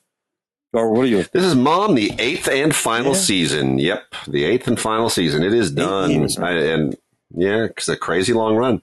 Uh, and then uh, the, la- the last TV here before I get I, just a few other little uh, quickies, some criterion stuff that I want to want to call attention to before we, we close out and I dive into mm. anime. Um, Superman and oh, Lois. Yeah. This is the first season. Um, boy, this was a really interesting. I thought, really, do you want to do this after Smallville and Lois and Clark? And haven't you kind of done this thing to death a mm. little bit? I. Uh, I watched. I've been watching. But, I've been watching. Yeah, it's not bad, man. It's not I, bad. Look, I, I, it, when it first started, it, it, it started in this particular sort of way, and it had to do with Lex Luthor and this and, and, and this black guy, and, and and and I was like, wait a minute, wait a minute, are they doing that thing? But then it, yeah. it cleverly worked its way uh, uh, out of that and into the film and into the film into the, the series that it became, mostly set in Smallville uh, with uh, you know uh, Lois and Clark and their two teenage sons, uh, sort of fraternal twins, one of whom, whom uh, you know may have powers and so on and so forth. Uh, and you know, and and and Lois is running around doing what she's doing. And, and, and, and, and he's, he's, he's, he's, he's playing Superman, but he's playing a distinctly different guy when he's Clark Kent. You know, he's yeah. Superman when he's Superman and he's Clark Kent when he's Clark Kent. Anyway, I, and, plus it's really kind of a, a very well made series. Looks fantastic. Looks way more expensive than Flash, for instance. It, it does. It's, it's like Arrowverse adjacent. Yeah. Um, and it is, uh, is probably the best way to put it. But yeah, I like the idea of the, the domestic, you know, moving back to Smallville, trying to raise a family, all that kind of stuff. I thought was very, it's it's done in a very interesting way, and uh, I think they're going to be able to get some really interesting mileage out of this uh, out of this show long term. So it's a really it's an unusual DC. Yeah, it's like sort of sort out villains. That's what they're going to have to do is sort out villains. You know, who is it that yeah. Superman's going to be dealing with from season to season? Because you know, indeed, that's that's where Flash got in trouble. Um, very true, boy, especially yeah. lately. So, real quickly on some some classic titles and some foreign titles, real fast, uh, just to close out. Uh, I got three from Kino, all W.C. Fields films. Uh, the Bank Dick, It's a Gift by Norman McLeod, and The Old Fashioned Way with uh, with, with W.C. Fields and Baby Leroy. Uh, look, W.C. Fields is just amazing in all these things. One of the one of the all time great vaudevillians turned movie star. Uh, really extraordinary. Uh, I think uh, Norman McLeod in uh, It's a Gift is probably the best director of any of these. But The Bank Dick is the one that most people remember. It is just, uh, you know, it, it's, it's Shemp, later. Shemp. W.C. Fields from 19- Shemp Howard's in that, man. Are you kidding? Yeah. I know. It's from 1940. The Fields is getting older. Yeah. He's just crankier in his skin. It just, it's the one that really people really, really uh, kind of respond to. But these are all really great films. Definitely worth watching. Uh, you got to have them on the on the shelf if you're uh, if you're a big W.C. Fields fan. From Criterion, we have two really interesting ones: Ratcatcher by Lynne Ramsay. Uh, which is which has been out on DVD before. It's finally out on Blu-ray. It was her big 1999 coming of age debut film. Lynne Ramsay, still a very controversial hmm. filmmaker, very uh, avant-garde-ish, but Ratcatcher is uh, poetic and beautiful and really extraordinary and looks great on Blu-ray. A fair amount of extras here, but nothing really amazing. It's kind of a little bit thin. It's got some of her uh, award-winning short films and a couple of interviews uh, from uh, 2002 and 2021. Uh, and then we also have uh, The Incredible Shrinking Man. which is this really cool Jack Arnold film from 1957 based on uh, Richard Matheson uh, story that is one of the more interesting science fiction films of that particular kind of Cold War paranoia period. And um, it's very philosophical. Matheson is really talking about a lot of stuff going on in the zeitgeist at mm. the time, but um, this is a really interesting film. Um, I, I, think it makes a very, very good uh, Criterion release, and they put tons of extras on yeah. here. There's even a, uh, uh, a, an interview from 2016 with uh, Richard Matheson's son, who was also and not to mention some absolutely extraordinary sort of forced perspective mm-hmm. photography uh, in that film and and, and set yeah. pieces and, and, and and stuff that still kind of plays today. You know, it's not not bad at all. Very much so. And then on the foreign language side, uh, we've got the film Chernobyl 1986 oh, yeah. by Danila Kozlovsky. which I think goes well with the um, HBO miniseries Chernobyl. Uh, this is this is more of a more of a, a, disaster film take on it than sort of an existent than, than a than a historical yeah. accounting from a more existential point of view. But uh, it's very very well done, and uh, it is it's made it is a Russian yeah. film. We should yeah. point out, so it's it's made in Russia and uh, in Russian, uh, so it doesn't it avoids some of the political uh, pitfalls. But uh, well, you know, looking at it, but you know, uh, yeah, you kind of yeah, can't no, yeah, entirely. Yeah, because you know, yeah, perspective is a hell of a thing. But uh, you know, from the point of view of a firefighter, kind of their 9-11 in some respects. So uh, Chernobyl, Chernobyl 1986. Then we've also got three Jean-Paul Belmondo oh. movies.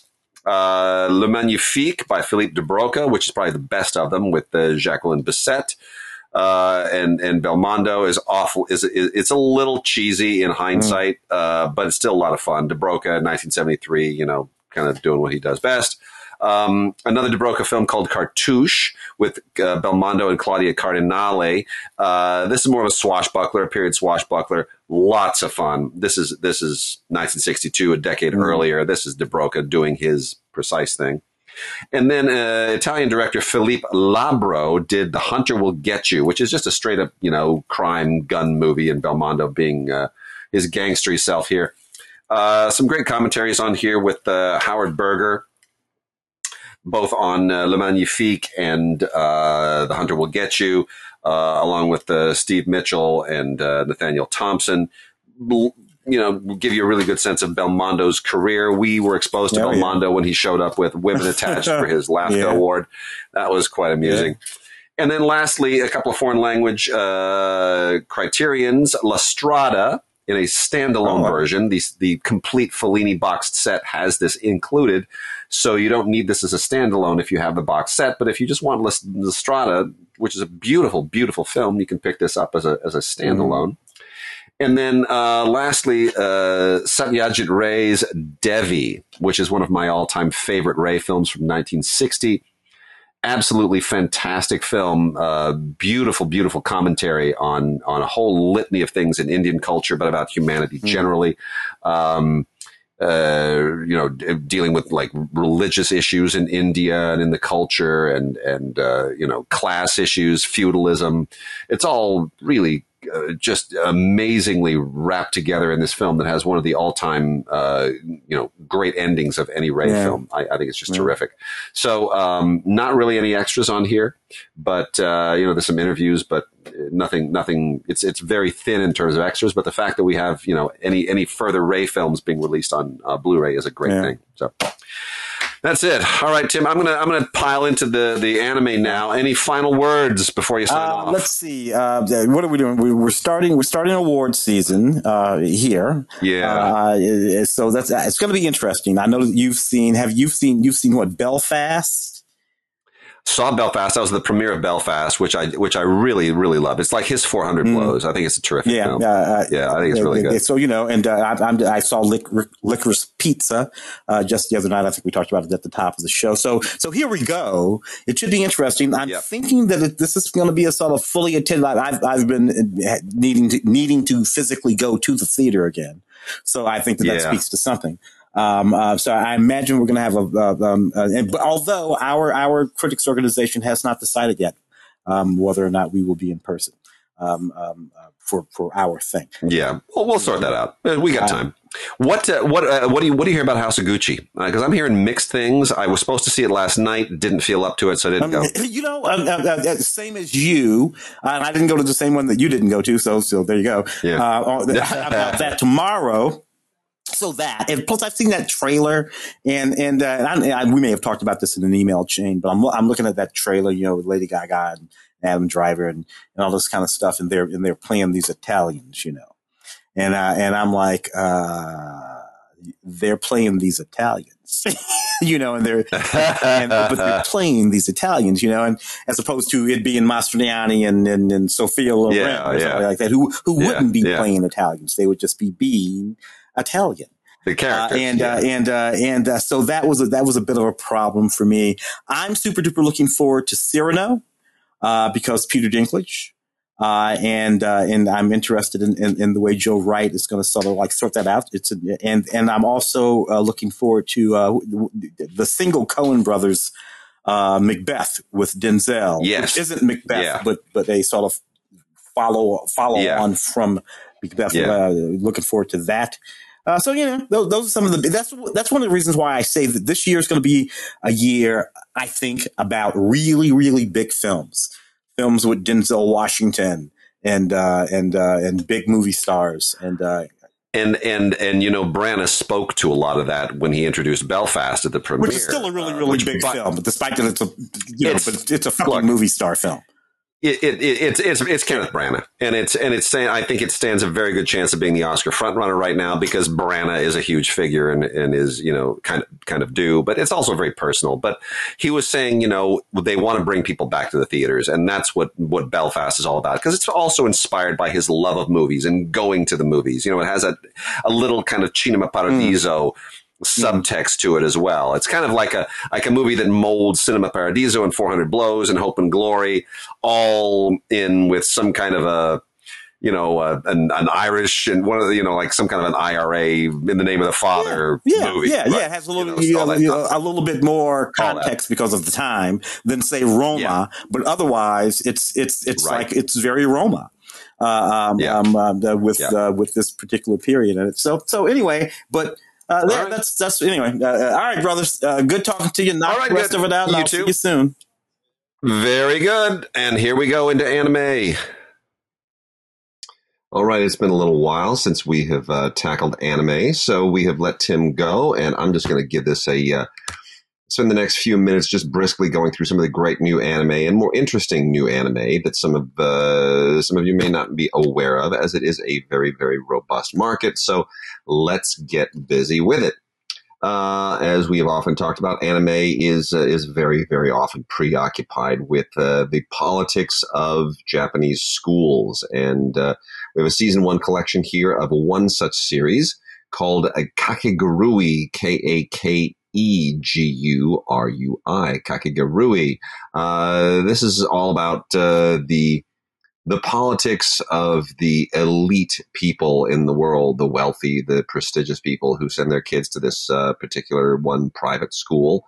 And uh, at night, everything goes haywire, and um, you know the kids, the kids become uh, master gamblers and uh, everything else. Anyway, there's um, there's nothing um, particularly unusual about this. It's just very much in that genre, really more for teens and young adults. I would say it's not really kid appropriate. Uh, the next that we have is Vinland Saga. This is the complete collection of Vinland Saga. This, like the last one, is from the Sentai collection. Section 23 is the distributor. Uh, Vinland Saga is actually really, really interesting and very cool. A lot of great anime, of course, is drawn from other mythologies, other parts of the world, and this is no different. This is uh, anime, an anime lens on Norse mythology and uh, kind of basically medieval uh, Denmark and Iceland and all of the sort of Viking lore that goes on around it. It is indeed a saga. It is incredibly well animated. It's sort of um, you could very easily see this as a as a medieval Japanese saga set in medieval Japan, except in this case, it's uh, it's it's a backdrop of Vikings. Like it a lot better than the television show Vikings. I will say that. So Vinland Saga, really cool. It'd be nice if they expanded that universe a little bit. Heaven's Memo Pad uh, is uh, based on a manga, and this is the complete collection, also from Sentai. Um, not exactly my kind of thing. Uh, I, there are there are manga, and there are some uh, kind of graphic novel versions of manga. This again has uh, deals with a little bit of um, of, of student politics. I don't want to call it school politics, but uh, it's student politics. Focuses on oh, uh, wish fulfillment. We will say the um, the teen detectives is probably a better way of putting it. Uh, kids who want to become kind of Nancy Drew, Hardy Boys uh, type teenagers in, in, in solving these various cases. Uh, it's you know it's not exactly Nancy Drew, it's not exactly Hardy Boys. It's uh, but it's fine. It it, it works. Uh, the, the artwork is good. The animation is decent, but it doesn't really you know blow you away. Um, kind of wants to imagine that it's, I guess maybe like Junior Avengers or something, but it doesn't. It doesn't really rise to that level. Uh, also, an interesting manga, which was turned into uh, anime, and we have the complete series here from Sentai as well, is Maria Holic. Maria is her first name. Holic is her last name. And uh, this this is prob- this goes back uh, probably about fifteen years or so. The the original uh, the original manga, and uh, once again a high school girl. Her name is Kanako Miyamae, and she has a, an unusual affliction, which is that she she's traumatized.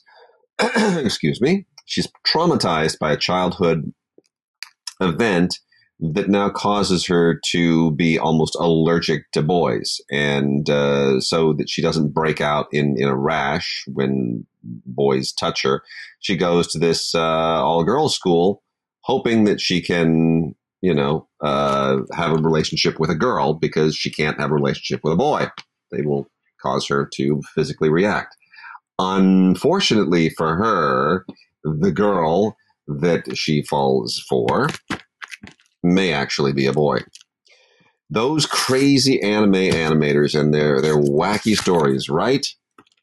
So it's that's Maria Holic, complete series. Um, you know, it's a little weird. It kind of touches on some of the fetishistic stuff that uh, is often a big deal uh, in in hentai. Except here, it's part of anime, and it is what it is. The Magnificent Kotobuki, the movie. The, this is a, a very well known and well worn uh, property.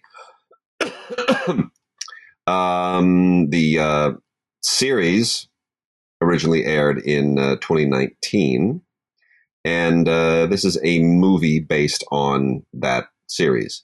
Uh, it's it's sort of um, it's sort of retro. It's it's not a uh, it doesn't take place in a particular place in time, but it definitely seems to have a World War II bent to it and you know there are there are World War One or somewhere between World War One and World War Two. There are uh, planes and fighter pilots and and uh, dirigibles and, and various other things. And uh, this just happens to be about a squad of young women, uh, fighter young women who fly fighter planes. And uh, you know it's it's uh, it's girl power and it's it's creative. It um, there's probably a little bit more to the lore that you won't necessarily get if you haven't watched the original series or read any of the original manga. But uh, comes loaded with some wonderful special features, and uh, if you if you do like the property, you will definitely be able to uh, appreciate the movie of it. Dusk Maiden of Amnesia, also based on a manga, as so many of them are. Uh, again, school oriented, the politics of school and another private school in this case. It is Seikyu Private Academy. And uh, the, the, the, the twist here is that it's, um, it's not exactly a normal school. It's a very unusual school. It's a very un- built over this, this shrine. And uh, there are some, supernatural things going on regarding a certain deceased figure's uh, possible ghost and um, it, it veers a little bit into uh, it's kind of, it's kind of somewhere between Harry Potter and uh, oh a Japanese ghost story, I guess best way to put it. If you were to if you were to filter the Harry the world of Harry Potter and the world of an educational institution and the supernatural through a through a prism that related to Japanese traditional ghost stories, it, that would basically be Dusk Maiden of Amnesia. Um, really, really beautifully animated. Uh, some very, very creative uh, visualization here, but uh, somewhat, somewhat uh, pedestrian writing. I'm sorry to say. Hero Mask uh, was uh, seen, I believe, here on Netflix at one point. Uh, in any case, this takes place in London, kind of uh, a, a uh, semi-futuristic London, and uh, deals with a particular crime unit, an imaginary crime unit. And it's kind of a noir, I guess. Um, trying to solve rather elaborate um, elaborate crimes that may or may not have a uh, a supernatural uh, dimension to them. The prisoners that they are they are trying to capture these, these escaped prisoners uh, appear to have some kind of super super abilities. So um, Hero Mask is the uh, the complete collection. It's a bit of a you know noir with a little touch of, uh, uh, of superpowers and superheroes and uh, incredibly great artwork and conceptual design. Really, really super cool. Uh, this includes some of the Japanese promos and uh, character costume designs and a few other behind the scenes things. Very, very cool to look at. Hero Mask. Next we have School Live. Um, School Live is not anime, but it comes from Sentai, so it is the uh, the the it is it is uh, anime adjacent. This uh, goes into the Japanese schoolgirl thing and combines it with horror. And we've got two movies here. We've got School Live the movie and Gakkou School Live Another Story. Um, it's uh, again adapted from a manga. This is a kind of a, a sort of a horror. I don't know that it's that horrifying. Um, it, it I don't know if it's all that good to be honest, but uh, it definitely has a has a certain genre appeal. And uh, the idea here is that it's uh, about these these these girls who are all you know in the same school. They all kind of know each other, but they aren't necessarily friends. But they are brought together when there's a zombie outbreak, and as in all zombie stories, they have to somehow bond together and hang out and do the the zombie world thing and slay zombies. So you have Japanese schoolgirls in uniform slaying zombies funny, not as funny as it probably should be. Uh, and it doesn't really justify a sequel, but for some reason, uh, they made a sequel. And it's, you know, probably, it's not worse than the original. It's about, probably about the same. Uh, I'm going to mutilate the title of this one, but I'm going to give it my shot anyway. Uh, we've talked about this before. Chihayafuru. Chihayafuru. This is we've talked about this before. There have been uh, two previous seasons. This is now the third season of it. More or less the same as the previous. Don't bother with it if you haven't watched the others. You need some continuity here. It's not going to make a whole lot of sense if you uh, if you aren't already up to speed. But um, you know, if you don't know what a karuta is, for example, that's not going to mean a whole lot to you. But uh, if you have caught up on the previous two, just know that the third season is now out and awaiting your attention. Also based on a manga is the post-apocalyptic tale Seven Seeds, which uh, we've also talked about before. This is part two, and uh, very very interesting. This is uh, it, it, it answers some of the questions from the previous from part one and uh, it actually opens up some really interesting new little uh, uh, new areas that that new questions about um, how these people were preserved and you know what uh, how we're going to create the the new the, these young people who've been uh, basically engineered to help re- repopulate the earth after the uh, the apocalypse. Um, really philosophically kind of uh, reaches uh, much further than you expect it to to do so. The uh, and the, the, the there's there is, as is often the case here, a lot of uh, sort of uh, lingering questions that have been part of Japanese anime and Japanese science fiction since the end of World War II.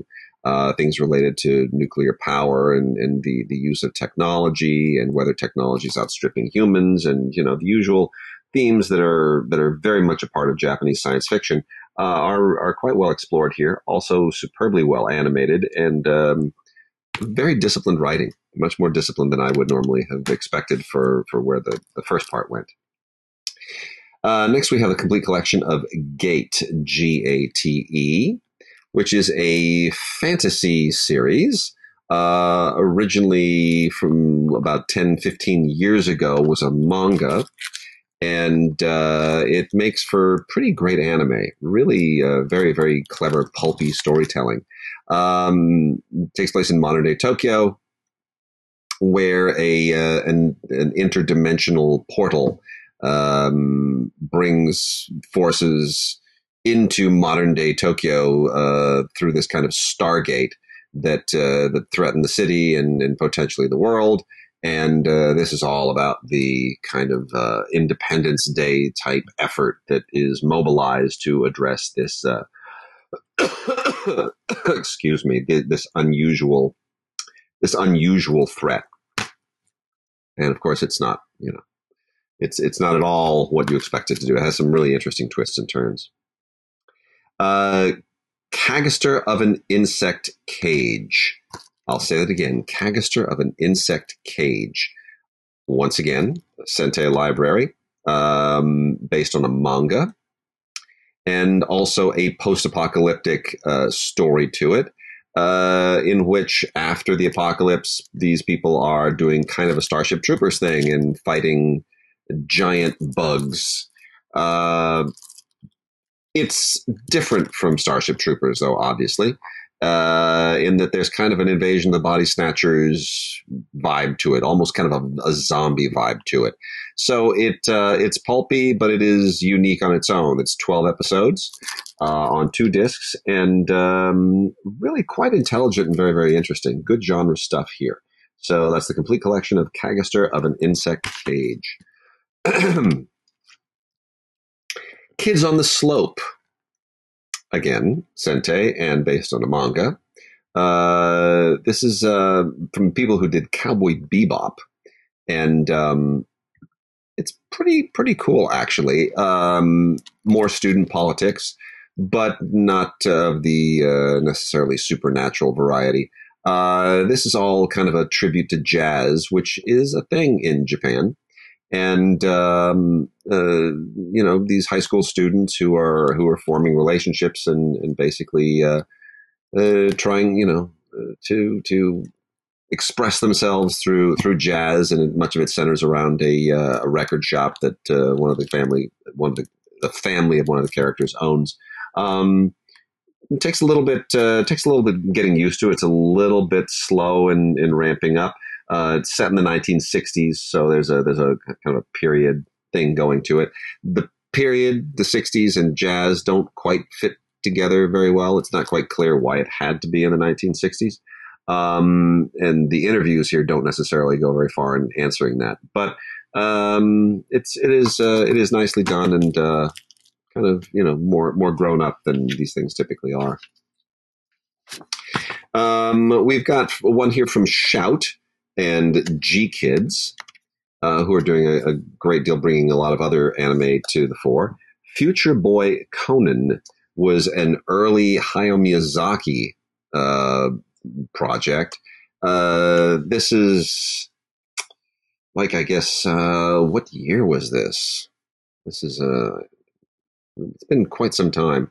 Um, uh, the I think it was this was at least twenty years ago that this was originally aired, but um, it's uh, it's a lot of fun actually. It's it's a it's a very like as as is the case with much Miyazaki. It's uh, it's very sweet and it sort of uh, has wonderful uh, escapist quality to it.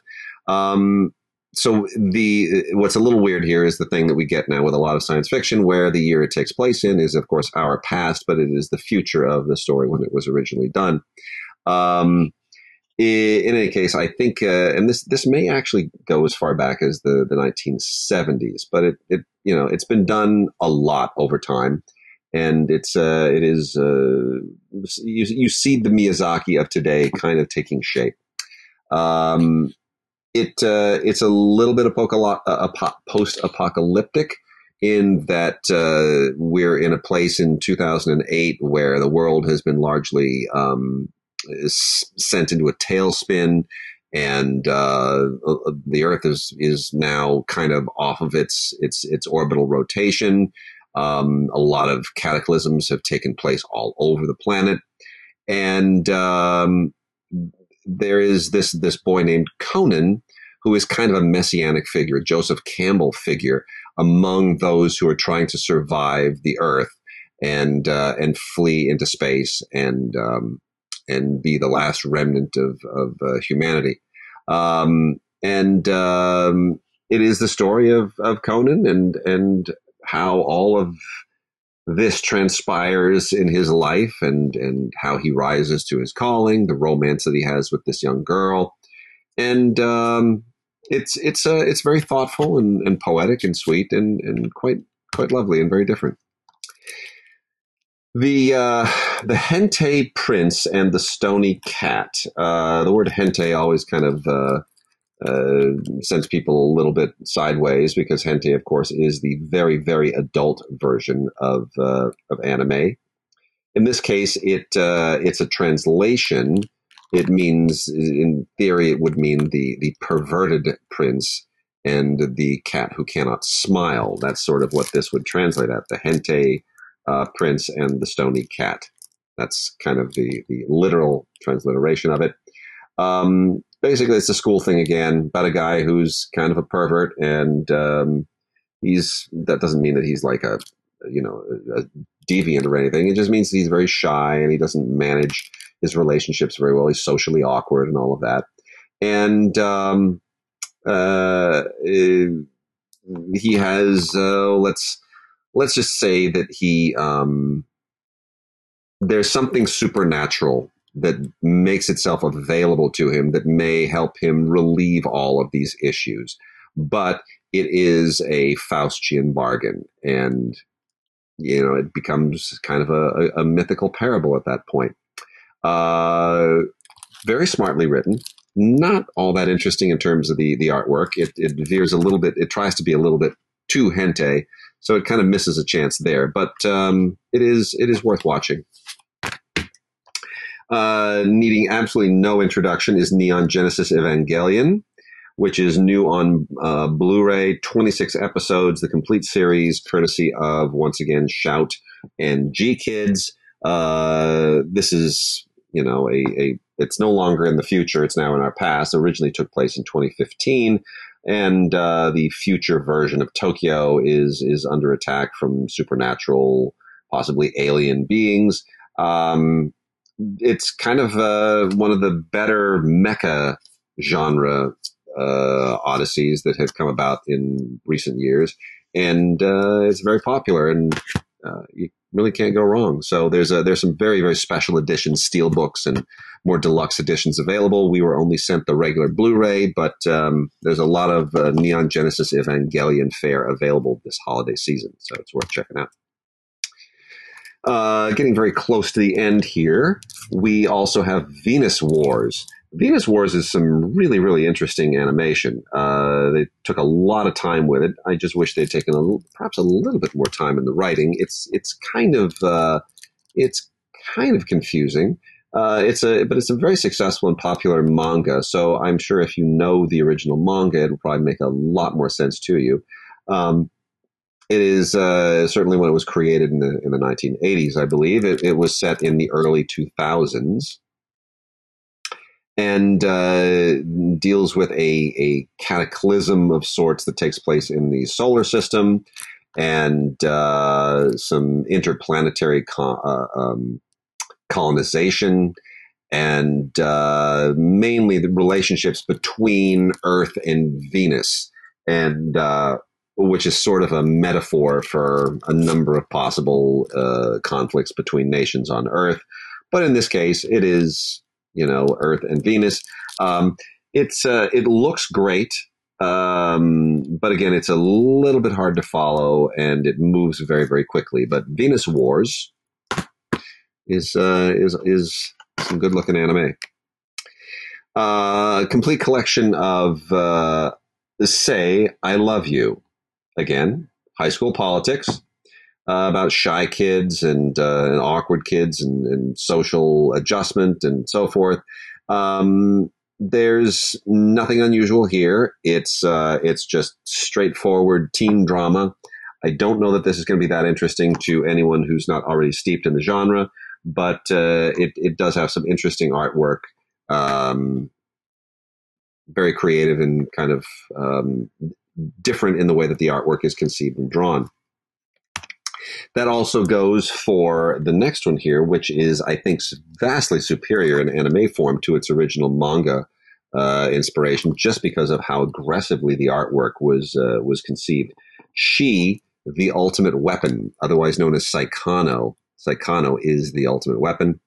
Um, once again, a high school student. Uh, Shuji is uh, is uh, is a young high school student uh, and um, looking for the diaries left behind by his girlfriend. And this leads us into a rather elaborate diary narrated flashback. And um, it's a grand drama, a grand war, kind of war driven drama um, uh, that deals with kind of a, a female messianic presence that is trying not to reveal any of these these uh, the twists and turns in the story here.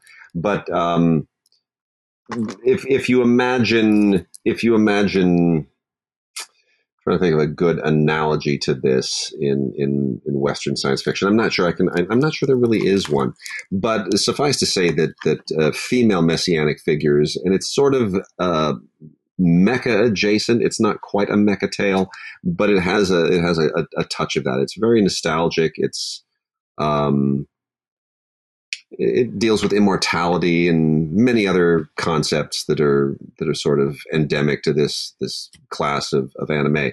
I think it's really cool, and it uh, it's got a lot of really really great edges to it.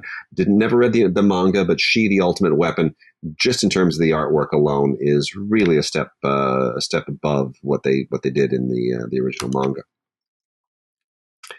Um, nothing.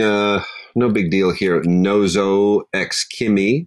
Um, didn't give this much uh, of a consideration. I'm I'm a little bit familiar with this. It's uh, this again a, a manga, a, kind of a you know, uh, it's a little bit it's a little bit prurient. Um, it, you know, guys peeking on girls' locker rooms, and uh, it's a little bit titillating. It's like it's like hentai but not quite hentai. Um, it doesn't really have any uh, great redeeming qualities. It just means to be rather titillating, and I'm sure the artist had a really good time with it. But uh, it, it's it it leaves much to be desired. Um, uh, Nozo X Kimi for those who really care. Just a few more here. Uh, redo of Healer has some of those same problems, unfortunately. Uh, this is uh, goes in the magical direction. Uh, the idea of of ma- trying to use um, sexual abuse, I guess, as a as an entree into telling a story that uh, ostensibly has all kinds of um, magical uh, twists on destiny and fate. Um, the Philosopher's Stone is is part of this as well, you know, which it borrows from from Harry Potter and from from ancient lore. Um, but the sexual aspect of it uh, really kind of takes it back and and and I, I, think diminishes what it's trying to do, and that is quite unfortunate. Uh, we continue to have some of those same similar problems. In uh, Problem Children Are Coming from Another World, aren't they? That's one of those long, elaborate anime titles that uh, that really only exists in, in in in this particular world. Um, this is about three kids with psychic power, and uh, they are transported to this mystical place um, where they engage in games that are strictly for people who have similar and comparable gifts, eh, except that things are overseen in this particular place by these demonic figures. And um, I, even though this is not ostensibly designed to be titillating, the way it is drawn, the way the artwork is is conceived, it's um, it seems to be aimed at that crowd. Also, rather insubstantially written and uh, fails to impress to any significant degree. Uh, we have season three of my teen romantic comedy, Snafu Climax. Uh, won't go into this to any great degree, uh, other than to say that this kind of has overstayed its welcome a little bit. Uh, it, it is, um, it's really far too much of the same. And then the last three, and we will call it quits, is Magical Girl Site, beautifully drawn, also somewhat somewhat lacking in the story department. Um, this is a this is middle school stuff, and um, kids with magic in middle school, supernatural qualities to it. Um, you know, there's a, there, it, it gets a little funky because it has all kinds of weird internet stuff involved. Like you can, you can like the uh, social media, Japanese social media brings together all those who have comparable magics. Like if, you know, Japanese schoolgirls who formed their own sort of X Men team through social media. Um, you know, it, it's a little far fetched, not not great. Um, beautifully animated, but really uh, kind of a very very narrow audience for something like that. Um, and then the last two, uh, Made in Abyss and Sunday Without God, uh, also skew rather young. Made in Abyss um, has a, a, companion role playing game for uh, for computers and, and game systems, uh, and it kind of plays a little bit like that. Uh, you know, it, it's it's it's it's orphan wish fulfillment stuff. It's kids and, and adventures and uh, uh, Indiana Jones type uh, adventure seeking, but it skews very young, very silly. The comedy doesn't really necessarily quite always pan out, but I think for young kids it'll be perfectly fine. And uh, Sunday Without God uh, was originally a, a, what they call a light novel series, and uh, this takes place in a uh, kind of an, a, a, fantasy world where um, people can no longer have children and everyone lives forever. And uh, it it takes some very interesting philosophical turns on that premise, which is a good one. And uh, I will I will not reveal any of the uh, the story aspects to it, but what it does with that premise is is um, is quite touching, and it asks some very, very salient uh, questions that are both interesting from a religious and a philosophical standpoint. So, Sunday Without God um, really probably the most interesting thing of, of all the new anime that we have, and that is also from the Sentai library. So that is it for new anime. Uh, go out and, and uh, pick up whatever you want. It is uh, it is all available online at most inter- internet e-tailers. And with that, signing off, and we will uh, probably see you next time for our holiday show and gift guide. So be well and uh, and hang out. We're I think we're almost through this thing. So just a little bit longer, and I think we'll be all back to normal pretty soon. If not by the end of the year, then certainly um, a little bit into 2022. See you next time.